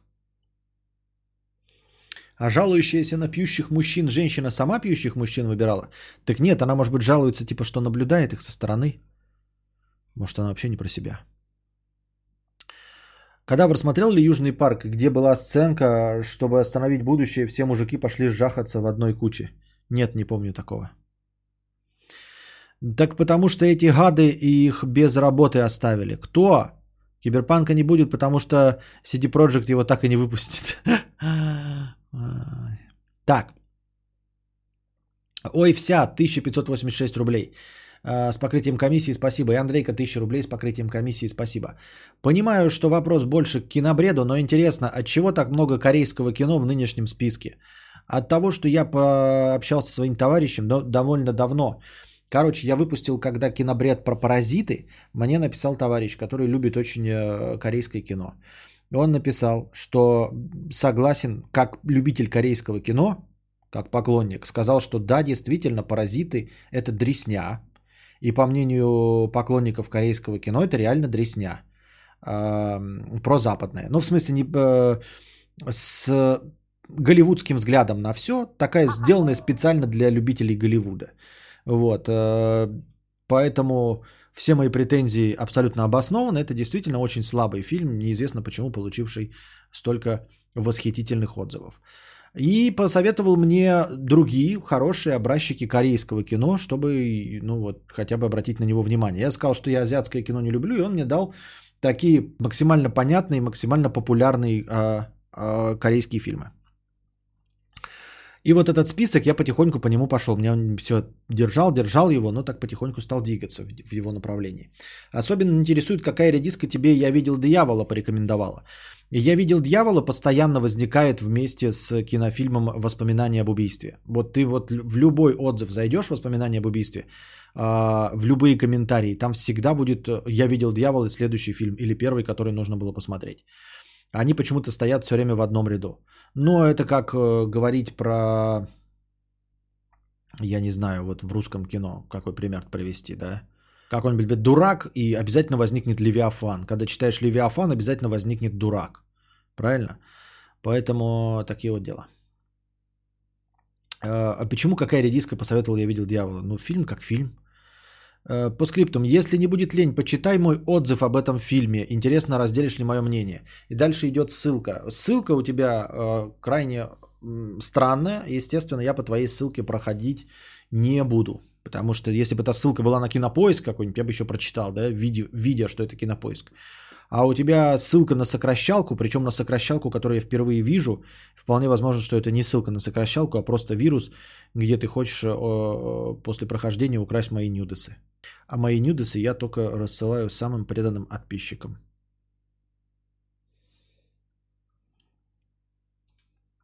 «Паразит» реально про западное говно. Какой корейский фильм без съедания живого осьминога и отрезания языка? Посмотри разбор психолога Игоря Погодина «Паразитов». Зачем? Интересный вопрос. Вот Артем Горбатых, если правильно я прочитал. А почему ты думаешь, что мне интересно вообще хоть что-нибудь про паразитов? Почему ты думаешь, что мне интересно, в частности, мнение какого-нибудь Игоря Погодина? Почему ты хочешь, чтобы я для себя что-то открыл в «Паразитах», плохое или хорошее, или даже подтвердил уже имеющееся у меня мнение? С чего ты взял, что мне это нужно? Все, «Паразиты» забыты, я больше не хочу к ним возвращаться. Муж жалуется, что я пью пиво, а потом пристаю. Ну, ситуация всегда такая тупая. Опять пришла Людмила жаловаться на своего мужа. Все понятно. Почему ты пиво пьешь и пристаешь, а не вино? Что, рыгаешь на него алкогольными парами? Ура, ждем кинобред. Да, кинобред еще дофига, там только 3 фильма набралось. Заведи уже себе какой-нибудь старый смартфон, чтобы ходить по мутным ссылкам. А зачем? Вот опять еще один вопрос. No Cure for Fools. А зачем? Зачем мне мнение Игоря Погодина? Зачем мне новая информация о паразитах? Зачем мне нужно ходить по мутным ссылкам вообще? Какая мне печаль до того, что там по этой ссылке? Неужели ты думаешь, No Cure for Fools, что я туда зайду по этой ссылке, есть какая-то ненулевая вероятность, и там будет написано: «Молодец, Константин, что ты прошел по этой ссылке, осмелился, преодолел себя. За это мы дарим тебе $1 000 000. Введи свой номер карточки, и мы переправим тебе $1 000 000. А теперь введи дату, когда карточка перестанет работать. Ага. Введи имя и фамилию на латинице, которая написана на карточке, и сзади написаны 3 циферки.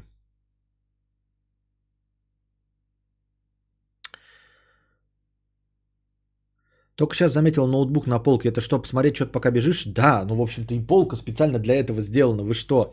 Полка специально для этого сделана. Она специально на высоте перед беговой дорожкой. Да, специально, чтобы смотреть. Но вот эта жена не закрыла ноутбук. Он же стоит пылиться. Я его все время закрываю. Ну, чтобы не пылился этот экран, клавиатура. Вот он все время лежит закрытый.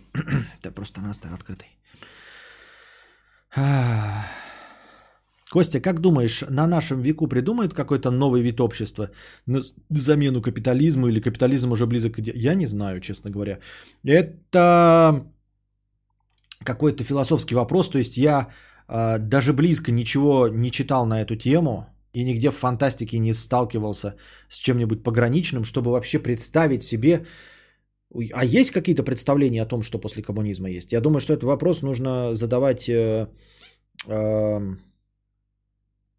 Маргиналу, Ежи Сарматы, они в этом в курсе. Я вот прям вообще в этой теме не в зуб ногой нахуй. Я не знаю, что после коммунизма. После капитализма, коммунизма, вот после них, типа, какая теория-то есть, хоть что-нибудь. У меня пустота и вакуум, вообще не представляю. Ну, то есть, вы меня спросите, а что дальше у нас будет там в научно-техническом прогрессе, да? Я там придумаю кибернетические ноги и надеюсь, что мы когда-то преодолеем скорость света, например. А что будет вот с обществом, я понятия даже близко не знаю. И ни книжек никаких не читал. Ну, все, что читал там фантастическое, это просто антиутопии тупо. Так. Так, в принципе, можешь что угодно накинуть. Кадавр, посмотри лекцию по квантовой физике. Да-да.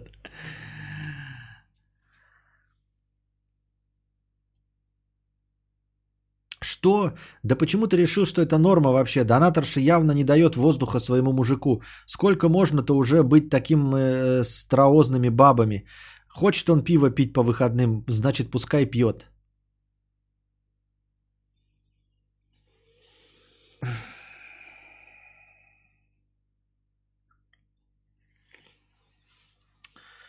Ой, ты как ляпнешь, так как ляпнешь, так ляпнешь. С одной стороны, как напишешь там что-нибудь, какую-нибудь шутеечка, думаешь, ну, взрослая женщина, там, лет под 40, нормально, милфа. А как скажет такое, нужно своему мужику обязательно давать выпивать, когда он хочет. Нужно не быть стервозной. Вот. Когда он пришел грустный с работы, нужно делать ему минет. Если мужик крикнул «борщ», надо подавать ему борщ. 15 лет. 15 лет дадут тебе, если ты пристанешь к букашке. Это говорит о том, что она типа... Ну, вы поняли шутку, да? Что она еще моложе. Валдис, 100 рублей. Сколько раз в неделю вы с женушкой занимаетесь сексом? Не рассказывай, как это личное. Мне на это пох. Моя после 30 лет начала хотеть еще больше, хоть и занимаемся раза 3 в неделю в среднем, хэштег Ауди. Спасибо за покрытие комиссии. А, вот так это работает. Смотрите, ребята, ты задаешь вопрос, на который я не хочу отвечать и на который говорю, это личное. Но если ты напишешь, не рассказывай, что это личное, мне на это пох, то я, конечно, на это отвечу. Понимаете? Так это все и работает. Поэтому смотрите на будущее. Да, вот вы задаете человеку, например, вопрос. Вениамин, казалось бы, да, вы думаете, мне надо занять несколько тысяч денег у Вениамина, 10 тысяч рублей. Вот. Вы как обычно говорите, Вениамин, дай 10 тысяч рублей. А Вениамин вам отвечает, у меня нет 10 тысяч рублей. И вы такие, не солоно хлебавши, уходите. Оказывается, по мнению Валдиса, с покрытием комиссии, спасибо за покрытие комиссии, нужно просто сразу упреждающим ударом. Вениамин, дай мне 10 тысяч рублей. Только не говори мне, что у тебя нет 10 тысяч рублей. В этот момент, естественно, Вениамин не знает, не находит, что ответить и дает вам 10 тысяч. Потому что он-то был как готов к этому диалогу. Он-то думает, что ты ему сейчас, Вениамин, дай 10 тысяч. А Вениамин такой, у меня уже все продумано, он такой, у меня нет 10 тысяч. А ты ему сразу, блядь, только не надо говорить, что у тебя нет 10 тысяч. И он сразу такой, блядь, как же так? А что же мне ответить? Это получается же, а я же не могу сказать, что у меня теперь нет денег. Ведь мне же оппонент, Валдис, сказал, что я не могу сказать, что у меня нет денег. Придется давать, придется давать. К сожалению, Валдис, твои фразы типа «не рассказывай, что это личное, мне на это похуй», они так не работают, короче, смотри, это личное, я не расскажу. И я не рассказываю.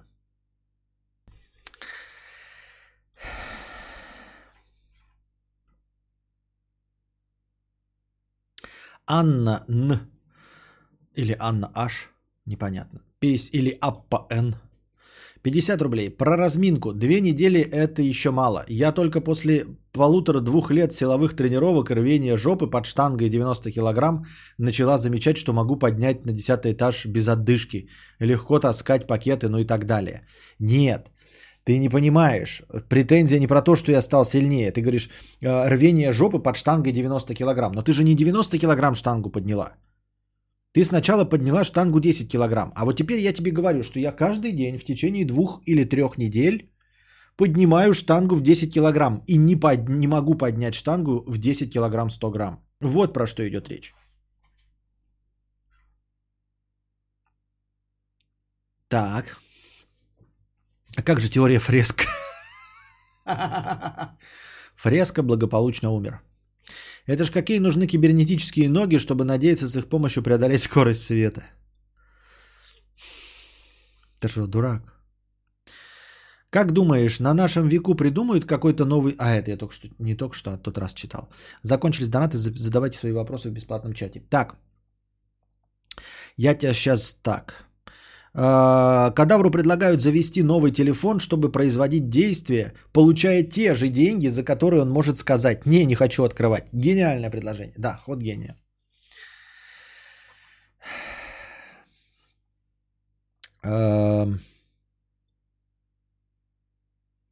Кадавр, пошли за гаражи, только не говори, что у тебя горло болит. Все, как бы выхода больше нет, придется идти. Откуда столько комми в чате? Я думал, они все отписались после ролика 8956. Коммуняк? Что? Не беси меня, Кадавр. Если мужик крикнет мне борщ, я помимо борща еще и минет сделаю. Понятно. Кто-нибудь может сказать, кто такая Букашки? Я одногруппница Кадавр. Понятно. Я больше не буду ваши комментарии читать. Ник индустриальный, ник капитализм, ник... Кому ты обращаешься? Какой ник? Что ты пишешь? Ник. Ник, ник.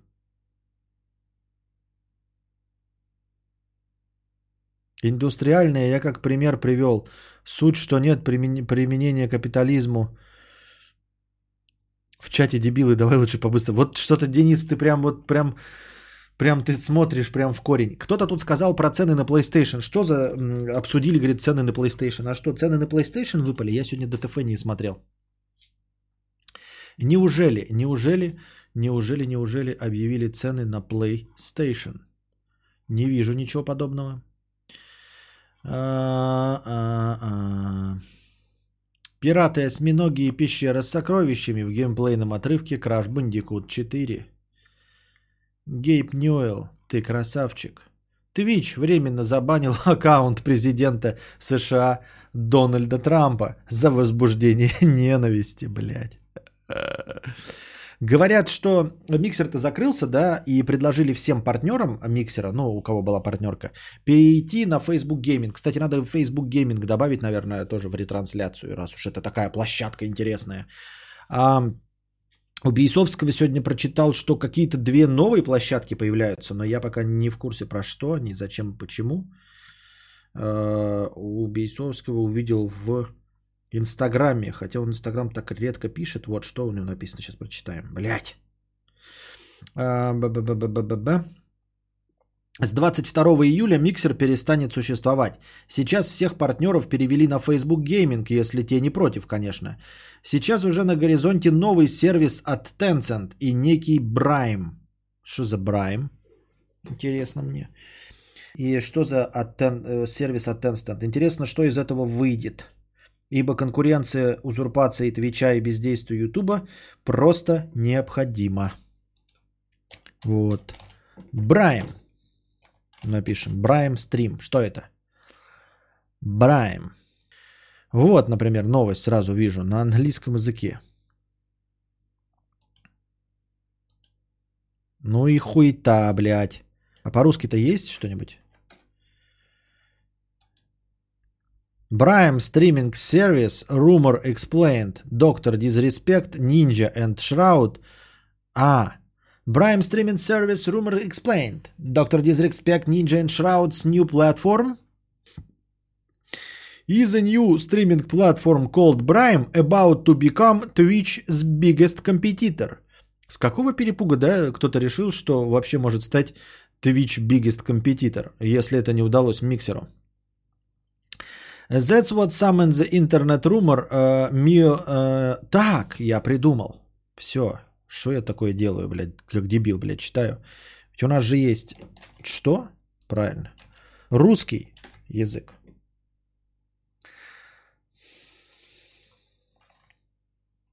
Новая потоковая платформа под названием Brime собирается стать крупнейшим конкурентом Twitch. Новая потоковая платформа под названием Brime собирается стать крупнейшим конкурентом Twitch. Это то, что думают некоторые участники мельницы интернет-слухов после того, как популярный стример Кимстар поделился дикой теорией, утверждающей, что Ниндзя, Шраут и Dr. Disrespect запускают новый потоковый сервис, поддерживаемый Spotify. Звучит слишком хорошо, чтобы быть правдой, верно? Это потому, что это, вероятно, так.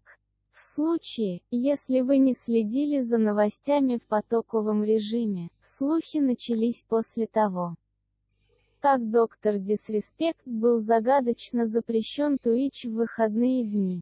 Twitch не назвал причину запрета.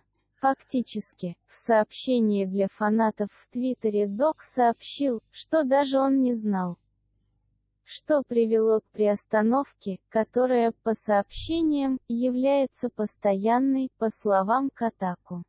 Хотя более серьезные причины запрета намекали на то, что инсайдер отрасли Род, Слэшер, Бреслов, теория, опубликованная Кимстар, утверждает, что Доктор Дисреспект присоединяется к Brime, а Twitch не очень этому рад.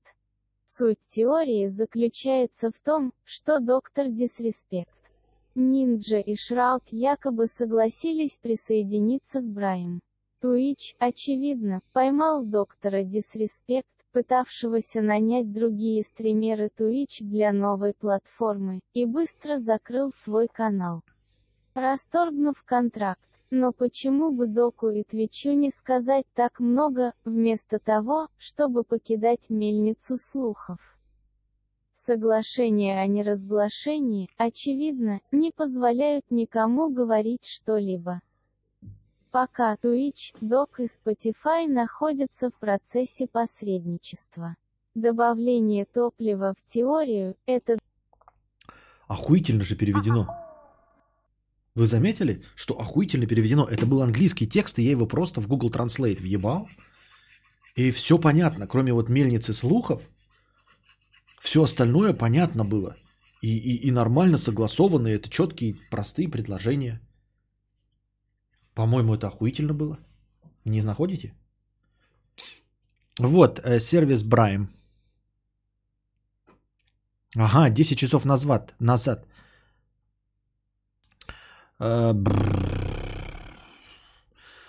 Представители нового стримингового сервиса Brime ответили на вопросы пользователей в Твиттере. Они не назвали стримеров, которые перейдут на платформу, но уточнили, что ведут переговоры со многими инфлюенсерами. Сотрудники Brime отметили, что сервис не будет связан со Spotify, Google и другими крупными компаниями. Помимо этого, разработчики сообщили, что Brime не финальное название платформы и может быть изменено в будущем. Всего над Brime работают 4 человека. Сервис будет поддерживать неигровой контент, который будет жестко модерироваться. Представители Brime отметили, что основная задача сервиса – стать площадкой, свободной от токсичности и сексуальных домогательств. Когда сервис будет доступен для всех желающих, не сообщается. Вот и все, что мы знаем о Brime. А еще стриминг от Tencent.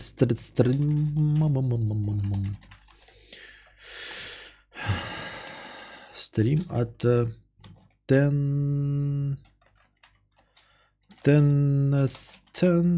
Tencent. 1 час назад. Блять, самые свежие новости. Нихуя, блять, у какие инсайды у Бесовского. Китайцы готовят убийцу Twitch. Tencent хочет захватить стриминговый рынок, пишет Конобуру.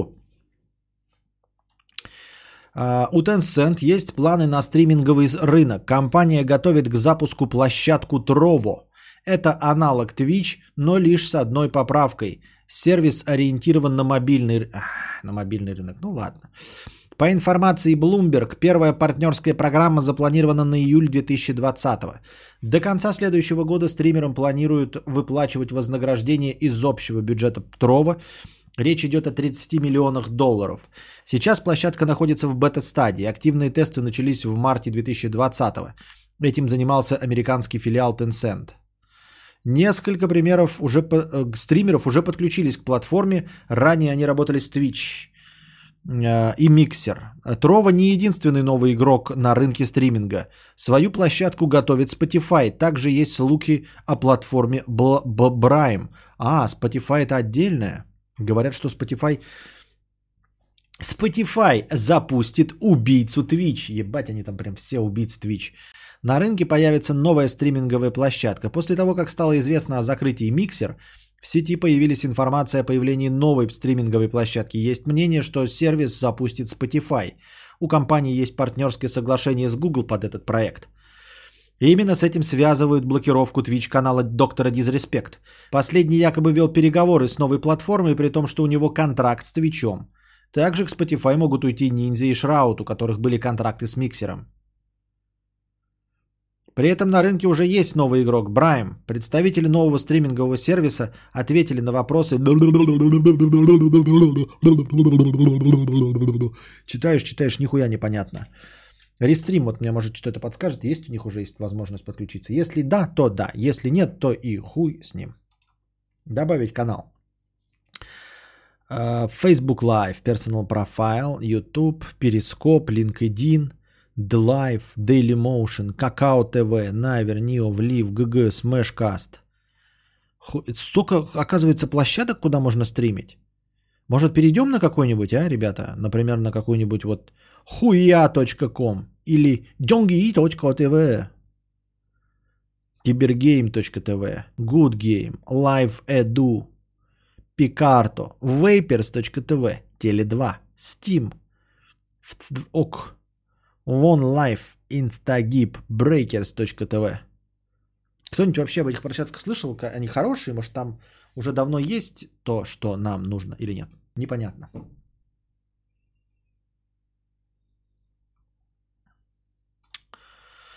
Что с ними не так? Миксер же загнулся, они ведут себя так, вроде загнулся Twitch. Да, я этого, кстати, тоже не понимаю. Дело не в том, что они ведут себя, как будто бы загнулся Twitch. А типа на что они рассчитывают? Почему они решили, что если не справился Миксер с ресурсом уровня Microsoft, с покупкой за сотни нефти Ниндзя, С перекупкой ниндзя за сотни нефти. На что рассчитывает какой-то Brime, в котором работают 4 человека? Что он может предложить вообще в качестве альтернативы? Я не понимаю. И мне, кстати, непонятно, вот каждый раз читаю комменты, говорят, вот типа на Ютубе неудобно стримить. Вот мы с вами сидим на Ютубе, да, мне кажется, все прекрасно, все хорошо. Все пишут, что на Твиче дико удобный чат или еще что-то. Вот скажите мне, на Твиче правда реально удобно? Светлана, вот ты там и там сидишь, Букашка, ты там и тут сидишь. Правда есть, вот все время какие-то говорят именно о том, что на Твиче, блядь, что-то там охуительное по части чата. Никогда не замечал, что есть ну, какие-то преимущества вообще именно в чате. Да, на Твиче удобно. Как? Объясни мне, чем удобнее, чем здесь. Объясни, вот хоть что-нибудь приведи в пример. Я вообще хаза, ленивые люди не хотят уходить с Твича, так как уже... Ну, это понятно хотя бы, да, типа мы привыкли, ну и хуй. А когда говорят, что там есть какие-то доводы, блядь, аргументы в пользу Твича.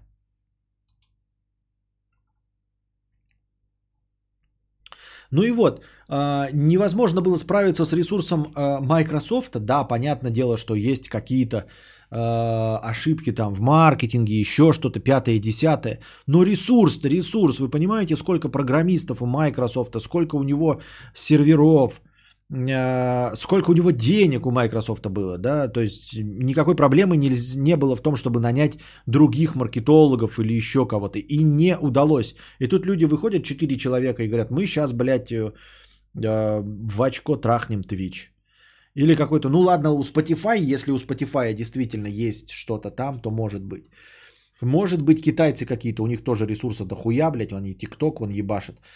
Может быть, тоже ресурсы дохуя, ну и там на свою китайскую аудиторию сначала раскрутить, как мюзикли, а потом в мир запустить. Но Брайм, ты на что рассчитывает? Ну, чат точно более комфортен. YouTube пиздит сообщения, временами ограничения на символы жесткие, уродские смайлы, все это создает комфорт. Смайлы? Да кому нахуй нужны смайлы? Ну, хотя ладно. На Твиче самый всратый чат на свете. Он обновляется, не сохраняя предыдущие сообщения.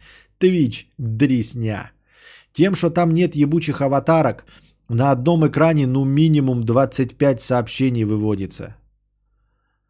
А здесь что, в чем проблема, я не пойму. У меня, блядь, сколько окно откроешь, столько у тебя и будет сообщений. Что-то я не очень понимаю, в чем соль. Вот, посмотри, обрати внимание сюда, вот дохуя сообщений. А что не так с аватарками? Ну, убери аватарку, да и все, если не хочешь.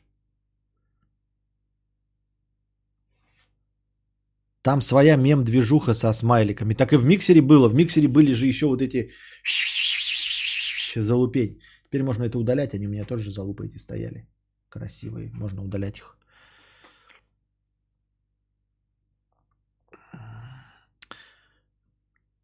Мне нравится, что в приложении YouTube чат сверху. Плюс есть на телеке приложение YouTube, а с Твича только через Мирокаст на телеке смотреть, костыли вонючие.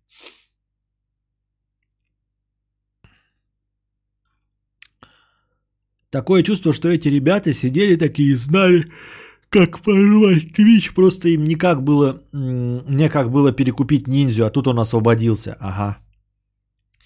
А стримеры там очень много бабла ебашут, ведь все рекламщики топовые только так. Так почему? Я не понимаю, вот все время говорят про каких-то рекламщиков, каких-то маркетологов, которые, блядь, образование получают. Почему они сидят в ебучем Твиче? Почему все продолжают терпеть? Вот к разговору о том, а почему кто-то что-то не делает? Вот, ребята, идеальная иллюстрация, что никто в мире ничего не будет делать, ребята. Говорят, почему вот ты там, или другой человек, или что-то, и почему это только в нашей стране, или только в Беларуси? Нет, ребята, во всем мире. Вот Twitch. Это Twitch-площадка, которая нахую вертит всех, производителей, клиентов и все остальное. И абсолютное большинство продолжают ей пользоваться. И маркетинг туда приходит. Хотя это можно изменить по щелчку пальцев. Типа все просто уйдем и все разом. И все. И все. Легко и просто, но этого не происходит. Так что, ну, с Твичом, понимаете, это уже не вякалка моя. Сидит неудачник Константин Кадавр, нахуй никому не нужный на Твиче, со своим неигровым контентом и ноет. Нет ведь, это же не мое. Об этом не говорит вслух какой-нибудь Медисон, потому что вот продолжает, блядь, там сидеть. Вместо того, чтобы перейти на YouTube, он, блядь, продолжает сосать хуи на Твиче. Сказал что-то, его там забанили, потом он, значит, блядь, это, ручкался, блядь, и здоровался с этим, с тем, кто его забанил, извинялся. Хотя мог просто уйти и все. Уходят и жалуются на это иностранные и толерантные стримеры. На все это жалуются и уходят. Вот. Все уже сошлись на том, что там анальная модерация абсолютно. И что? Ну и уйдите. YouTube-то чем плох? YouTube тащит ту же самую аудиторию. Но никто не уходит на YouTube. Уходите на YouTube. В чем проблема? Прям на YouTube. У Медисона первая аудитория была на Ютубе. Он с Ютуба ее тащил на Твич. Обратно перенести легко и просто. Все их записи по шпалам, которые они сейчас до сих пор выпускают, редкие, собирают тысячи просмотров. Все с удовольствием перейдут на Ютуб. За Медисоном он не переходит. Почему?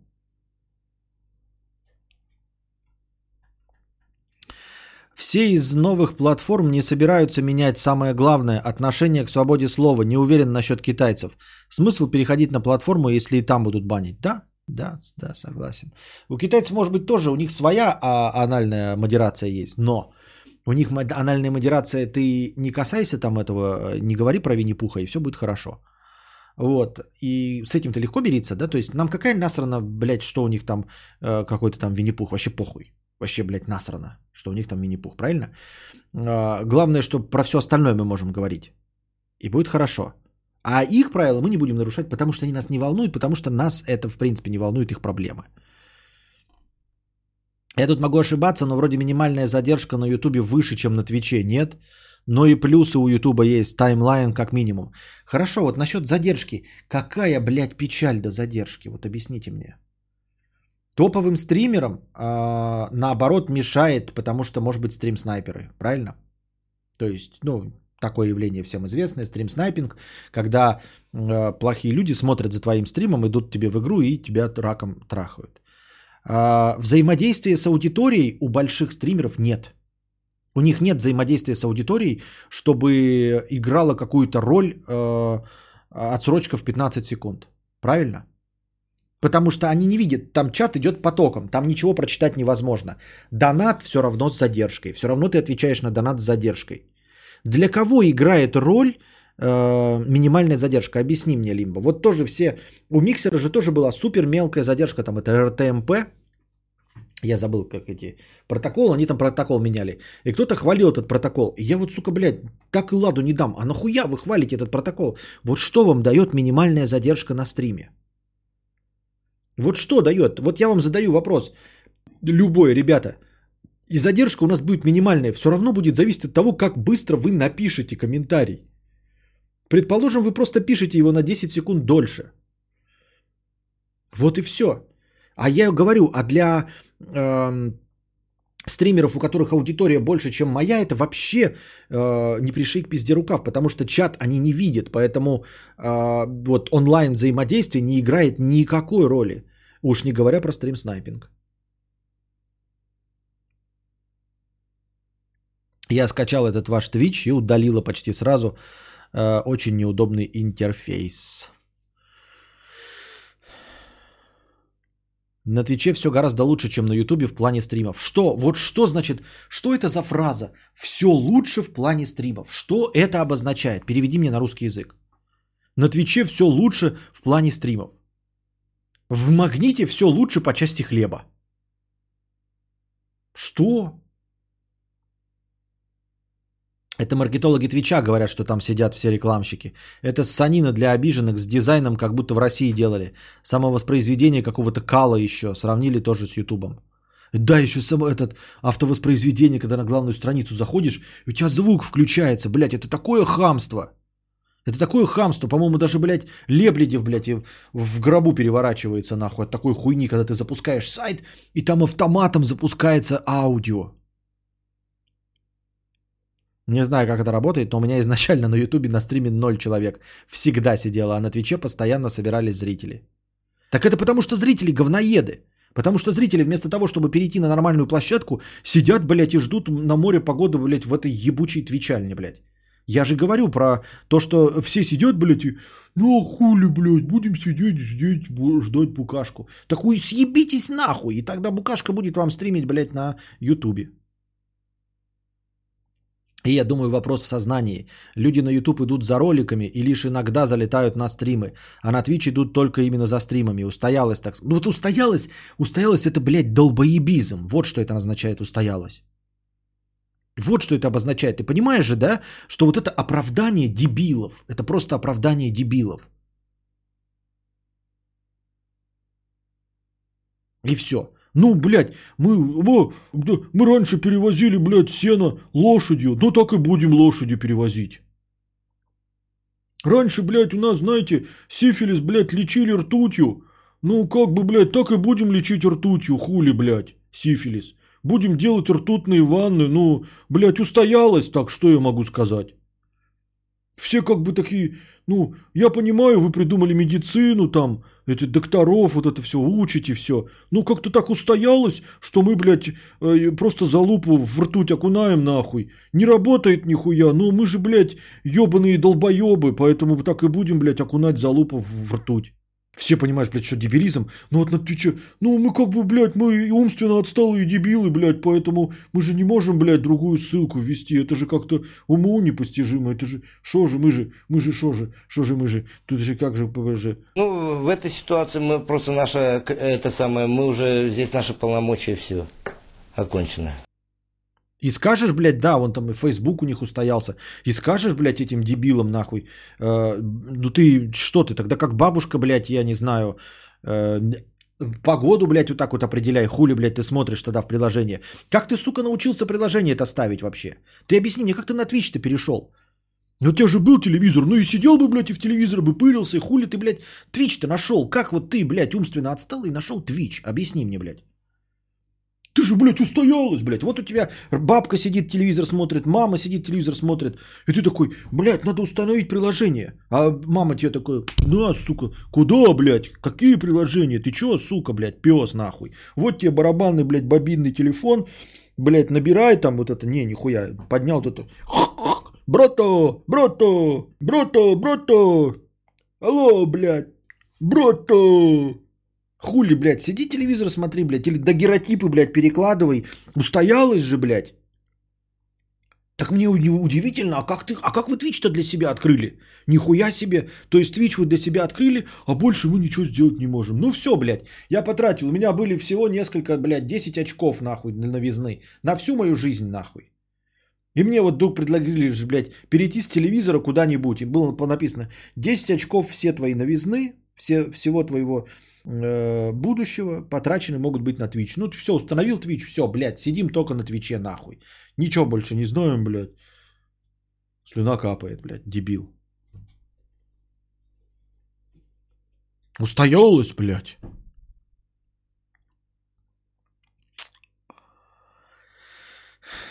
Вот, я понимаю, Лимба, это не к тебе претензия, ты абсолютно прав. Ты абсолютно прав, да, устоялось, это действительно есть объяснение, я вот просто его и не понимаю. Как устоялось, блядь? Мне, блядь, я старпер ебаный, блядь. Я ебаный старпер, у меня ничего не устоялось. Я постоянно, блядь, в изменении сижу, постоянно меняюсь. Я не делаю то, что вам нравится, там, да, совместные стримы, потому что мне это не нравится, я не люблю. Но насчет того, что, блядь, ну так, ребята, устоялось, я больше нихуя делать не буду, никогда такого не было. Я постоянно таки, блядь, ну ночью стримы закончились, блядь, деньги не идут, давайте переходить на расписание, блядь, сделал. Пошел навстречу, сделал в 9, чтобы сразу начиналось все. Тоси-боси, 5-е, 10-е. Мне, блядь, 36 лет, я нахуй уже, блядь, участок себе в гробу подбираю, блядь. И меня сидят, блядь, 16-летние мудозвоны, блядь. Ну, я стримы только на Твиче смотрю, блядь, там аватарок нет, блядь. И блядь, охуительный смайл каппа. Я из Даугавпилса, 2 евро, просто хочу спасибо, сказать спасибо. Пожалуйста, привет Даугавпилсу. Там еще отношение к авторскому праву до недавнего времени было мягче. Можно любую музыку и даже фильмы смотреть с малой угрозой бана. Завтра все не заходим на Twitch весь день. Туров-то увидит и вернет стену.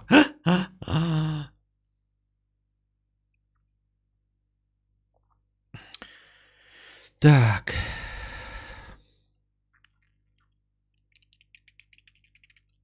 YouTube как стрим не очень для юзеров. Много каналов для обычных просмотров видео, а все в кашу смешивается. Да это легко и просто решается, блядь. Поставить просто галочку. Стримы, блядь, и все. Прямые трансляции, и все. То, что это YouTube не делает, я не знаю. Это, блядь, тоже не ахти, что «Ой, мы не можем справиться». Сделайте галочку, блядь, прямые трансляции, и все. И вот, ну, типа, YouTube это делать может. Про удобство Твича. Первое. Для зрителя видны все, на кого подписан. А на Ютубе не видны все, на кого подписан. Второе. Для стримеров. Механика рейдов позволяет набирать аудиторию.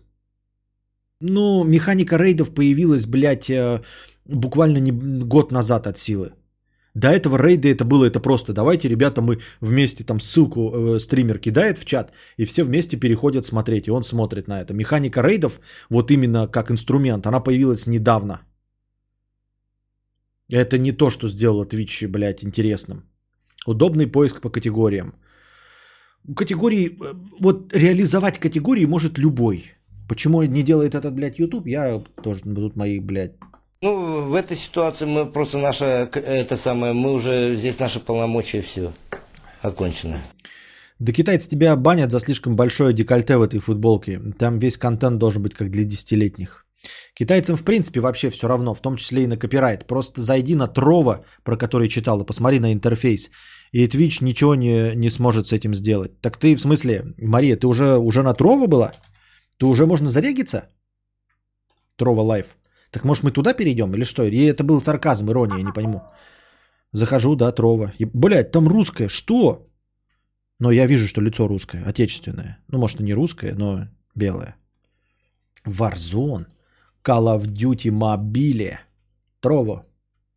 Так, блядь, давайте на Trovo, блядь. Переходим все на Trovo. Сегодня же регистрируюсь, нахуй, и переходим на Trovo. Переходим на Trovo. Переходим на Trovo. Я не очень понимаю. Китайцам, в принципе, все равно, в том числе и на копирайт. Просто зайди на Trovo, просто который читал, и посмотри на интерфейс. И что? Ты говоришь, ему похуй на копирайт, и говоришь, посмотри на интерфейс. И Twitch ничего не может с этим сделать.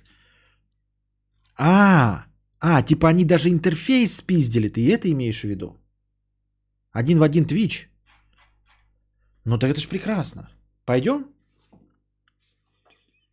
Сегодняшний игровой на Trovo. Кстати, насчет вчера я там рассказывал, насчет канала в Телеграме с оповещениями. Я не знаю, зачем он нужен. Ну, типа, нет, я знаю, зачем он нужен. Может быть, кому-то он полезен. Я заранее анонсирую, что я скоро открою новый канал для оповещения, чтобы таким образом избавиться от мертвых подписчиков на старом канале. В старом канале с оповещениями только неделю будет висеть ссылка на новый канал с оповещениями. То есть те, кто заходит реже раза в неделю, просто не смогут понять, что произошло, и там просто не будет появляться оповещение. Мне мертвые зрители не нужны, дорогие друзья. Вы это понимаете, потому что я в телеге не зарабатываю, я же там рекламу не продаю, не всучиваю, поэтому мне все равно, сколько там реально людей, аудитория сидит. Никому рекламу не собираюсь там продавать. Поэтому просто неделю провисит там сообщение, типа переходите на новый канал с оповещениями. И если в течение недели кто-то не увидел, не зашел, ну вот так и останется у них в мертвых каналах висеть, и они перестанут быть нашими зрителями. Если вы зрители, вам это удобно, то вы обязательно в течение недели зайдете и все найдете. Естественно, ссылка на новый канал с оповещениями будет здесь, внизу, в описании. Так что, если вы постоянный зритель, для вас никогда, даже через неделю, не возникнет вопросов, на какой канал подписаться. Мне кажется, это здравая идея. Ну, здравый способ избавиться от мертвых подписчиков канала. Потому что меня немножко нервирует, что я вижу 4293 подписчика, и при этом просмотров именно оповещений не более 1800. Не более 1800. Ну просто мертвые висят. Зачем это? Вот чтобы что. То если тебе не все равно, то на кой хуй висят гибарой? Пусть сидят неживыми. Не хочу. Потому что я не хочу. И все. Может, я продам этот канал. Возьму и продам. Вот захочу и продам. С 4000 мертвых подписчиков возьму и продам. Кто хочет купить канал? Его же, по-моему, даже можно переименовать, да? Кадавр Channel. Можно переименовать. Наверное.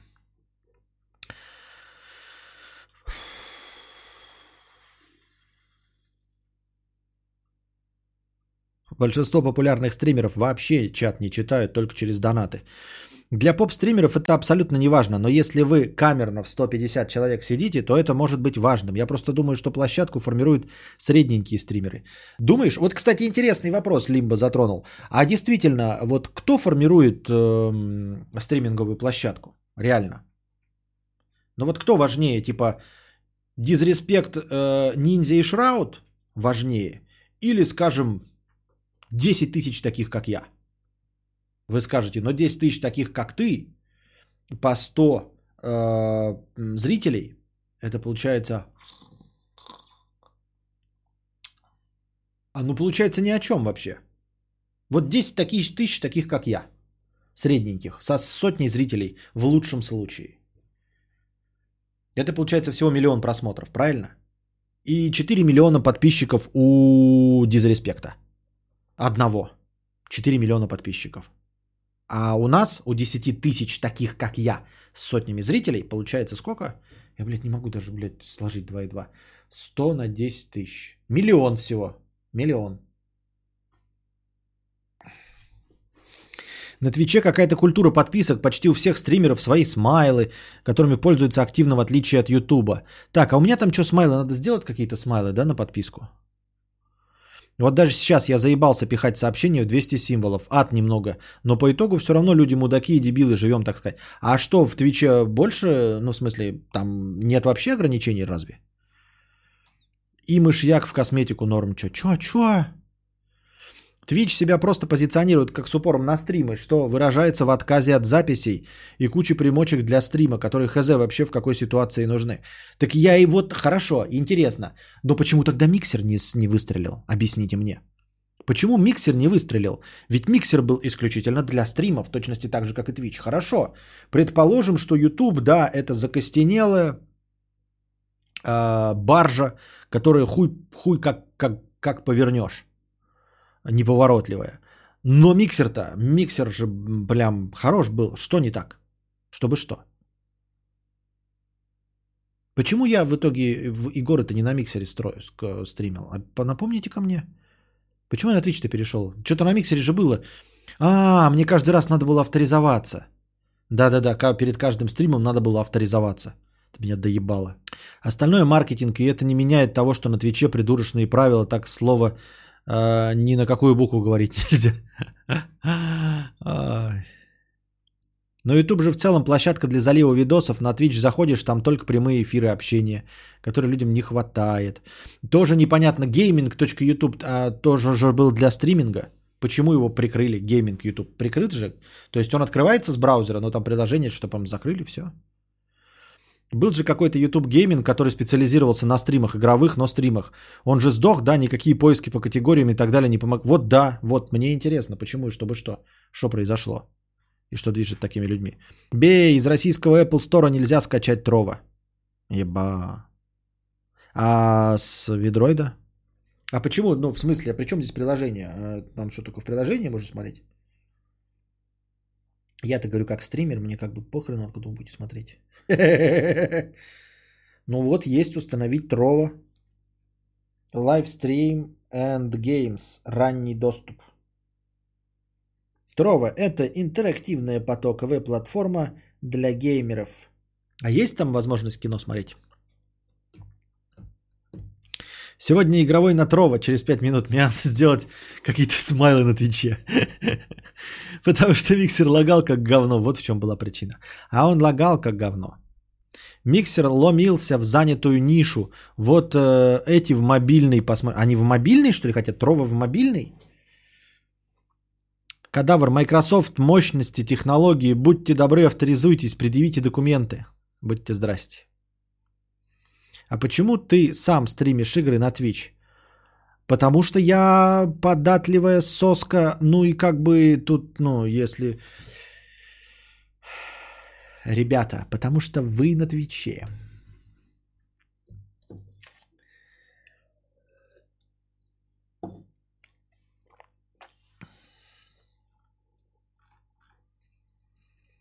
Есть какой-то, наверное, то, куда точно лезет больше. Я даже загуглить сходу не смог, какие именно ограничения по символам на Твиче. Кадавра, почему гифки и эффекты с миксера были убраны? Так потому что на миксере никто не сидел, потому что он лагал. Потому что надо было надо было стримить на миксер. А ты пробовал стримить свои утехи игровые тут? Нет, а зачем? Я просто вертел эти твичи и прочий кал, поэтому ни одного не видел твоего игрового. Может, не я один такой, у тебя зрителей меньше на игровых. Мне тут Светлана уже посоветовала, что нужно подключить свой канал лексплеев, и если что, и на лексплеях, да. Стримить на лексплее и на Twitch. В плане отсутствия ограничений крутая платформа – это Гудгейм. Мы с Духичем вообще на стриме порнуху сидели, смотрели несколько часов. Да, ну вот почему не Гудгейм, почему отечественный... А кто-то же вот недавно был какой-то... ВСД же еще какой-то был. Че он, умер, нет? ВАСД. Ну, типа кнопки, которыми ты играешь, WASD. Он жив еще? Кто-то же покупали, там играл Медисон на ВАЗде. Нет? Или все, или закончилось? Хуйрга. Ну нет, еще что-то есть. Вот какой-то что-то тут происходит. Эфир идет на ВАЗде. Лига стримеров, Лига Гамбит, каталог игр. Что-то происходит. И тоже не сильно, кстати, отличается от этого. От Твича.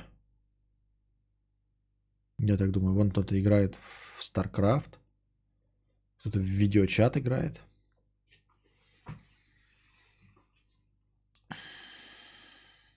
Заявка на участие. 6 миллионов рублей призовой фонд. Это за бред какой-то. Непонятный. Так, писинг пауза.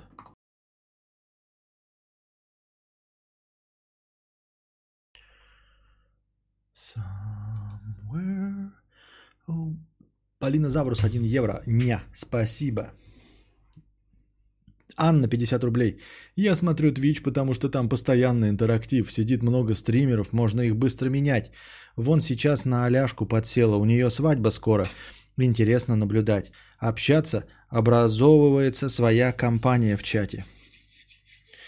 Ну, как вы можешь посмотреть за нашим существующим чатом. Куда я показал? Для того, чтобы образовать компанию, не обязательно находиться на Твиче. Дело в аудитории, которая формируется вокруг стримлера. Вот пример маркетинга. Человек ретранслировал: YouTube не для стримов, а на самом деле это в Твиче просто урезанные записи. Это не значит, что они лучше в стримах. Это значит, они лучше для стримов, чем для записей. Но не лучше в стримах, чем кто-то. Понятно. Киберспорт весь на Твиче. Спонсоры платят бабки за просмотры студиям комментаторским, а им очково переходить куда-то, так как потеряются зрители. Ну вот это вот какая-то круговой тупик. ВАСТ вроде киберспортивная. Понятно.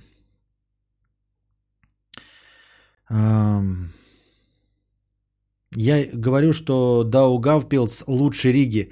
В этом году приходится переезжать в Ригу, поэтому и сравниваю. Еще одна капля в сторону обиженных. Захожу в английскую обучалку, и мне дают примеры употребления слова «мужчина». И вторая же фраза в переводе звучит так. «Ты не мужчина, ты толстое недоразумение». Понятно. А зачем тебе такая диверсификация стрима? Почему не хватает одной площадки? Кому? Мне? Мне хватает одной площадки. А о чем ты говоришь? Я на YouTube и стримлю. А рестрим ведется ВКонтакт и на данный момент куда еще? Я забыл. Куда-то еще. ВКонтакт и куда-то еще.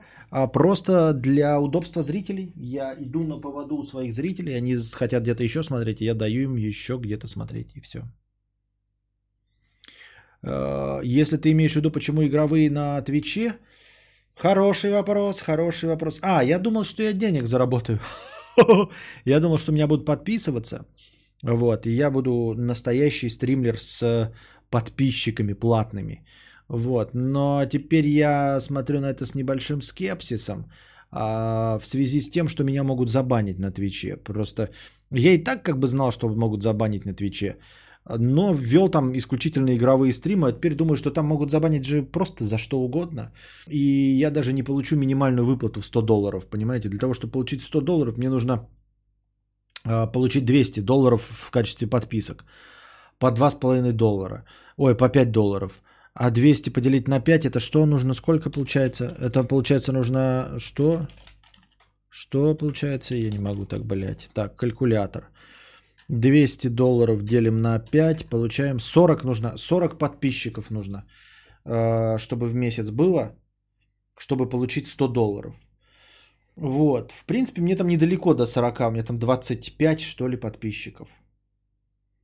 Может быть, и добьем, может быть, там сделать можно смайлы. Ну и типа как бы игровая площадка, но так, в принципе, да, если бояться, что на Твиче забанят, то нет никакого и причины там стримить. Можно стримить и на лексплеях.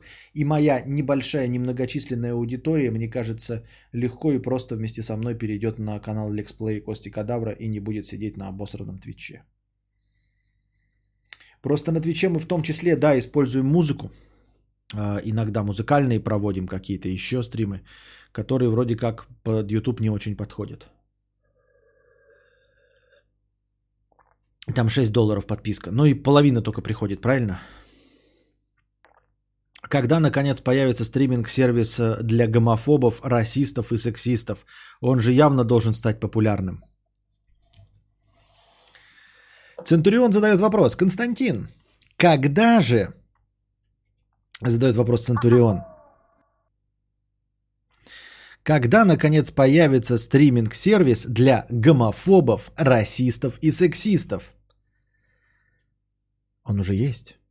Первый канал. Канал Россия.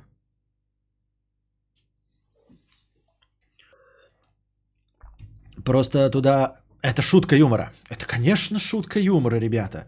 Это искрометный юмор. Шутеечка, я пошутил. Костя, то есть Twitch говорит, если у тебя нету 40 подписок в месяц, мы все деньги забираем себе? Нет, это после 40 подписок они придут первый раз. Там $100 накопится, и они придут. Но просто меня могут забанить до того, как у меня $100 накопится. Вот в чем мякотка, ты понимаешь? На Первый канал стримить не дают. Кому не дают? Это тебе не дают, мне не дают, а Урганту дают стримить. Например, Соловьеву дают стримить легко и просто. Стрижоновой дают стримить. Когда появится Гудгейм? Где появится? Туда стрим идет на Гудгейм. Вот этот стрим, вот этот вот идет, по-моему, на Гудгейм, если мне память не изменяет. If I could save... Да, на Гудгейме идет стрим сейчас. Пресс Ф, 50 рублей. А мне на Твиче так никто и не зашел, и донатить никому не хочется, кроме Кадавра. Я сразу думаю, да у них и так денег дохуя, а Кадавр как бы свой, да ему и семью кормить. Вот оно как. Спасибо большое, Пресс Ф. Вот. Он уже появился. YouTube. Мия смотрит с отставанием в 5 минут. И это хорошо. Так, все. Сегодняшний мы стрим закончим благополучно. Попробуем завтра вернуться к нашему стандартному расписанию. Напоминаю вам, что стримы ежедневные в 9 часов вечера, если не будет никаких форс-мажоров. Приходите завтра. Не забывайте донатить в межподкасте, чтобы было хорошее настроение. Приносите свои добровольные пожертвования и на сам стрим. А пока держитесь. Вам всего доброго. Хорошего настроения и здоровья.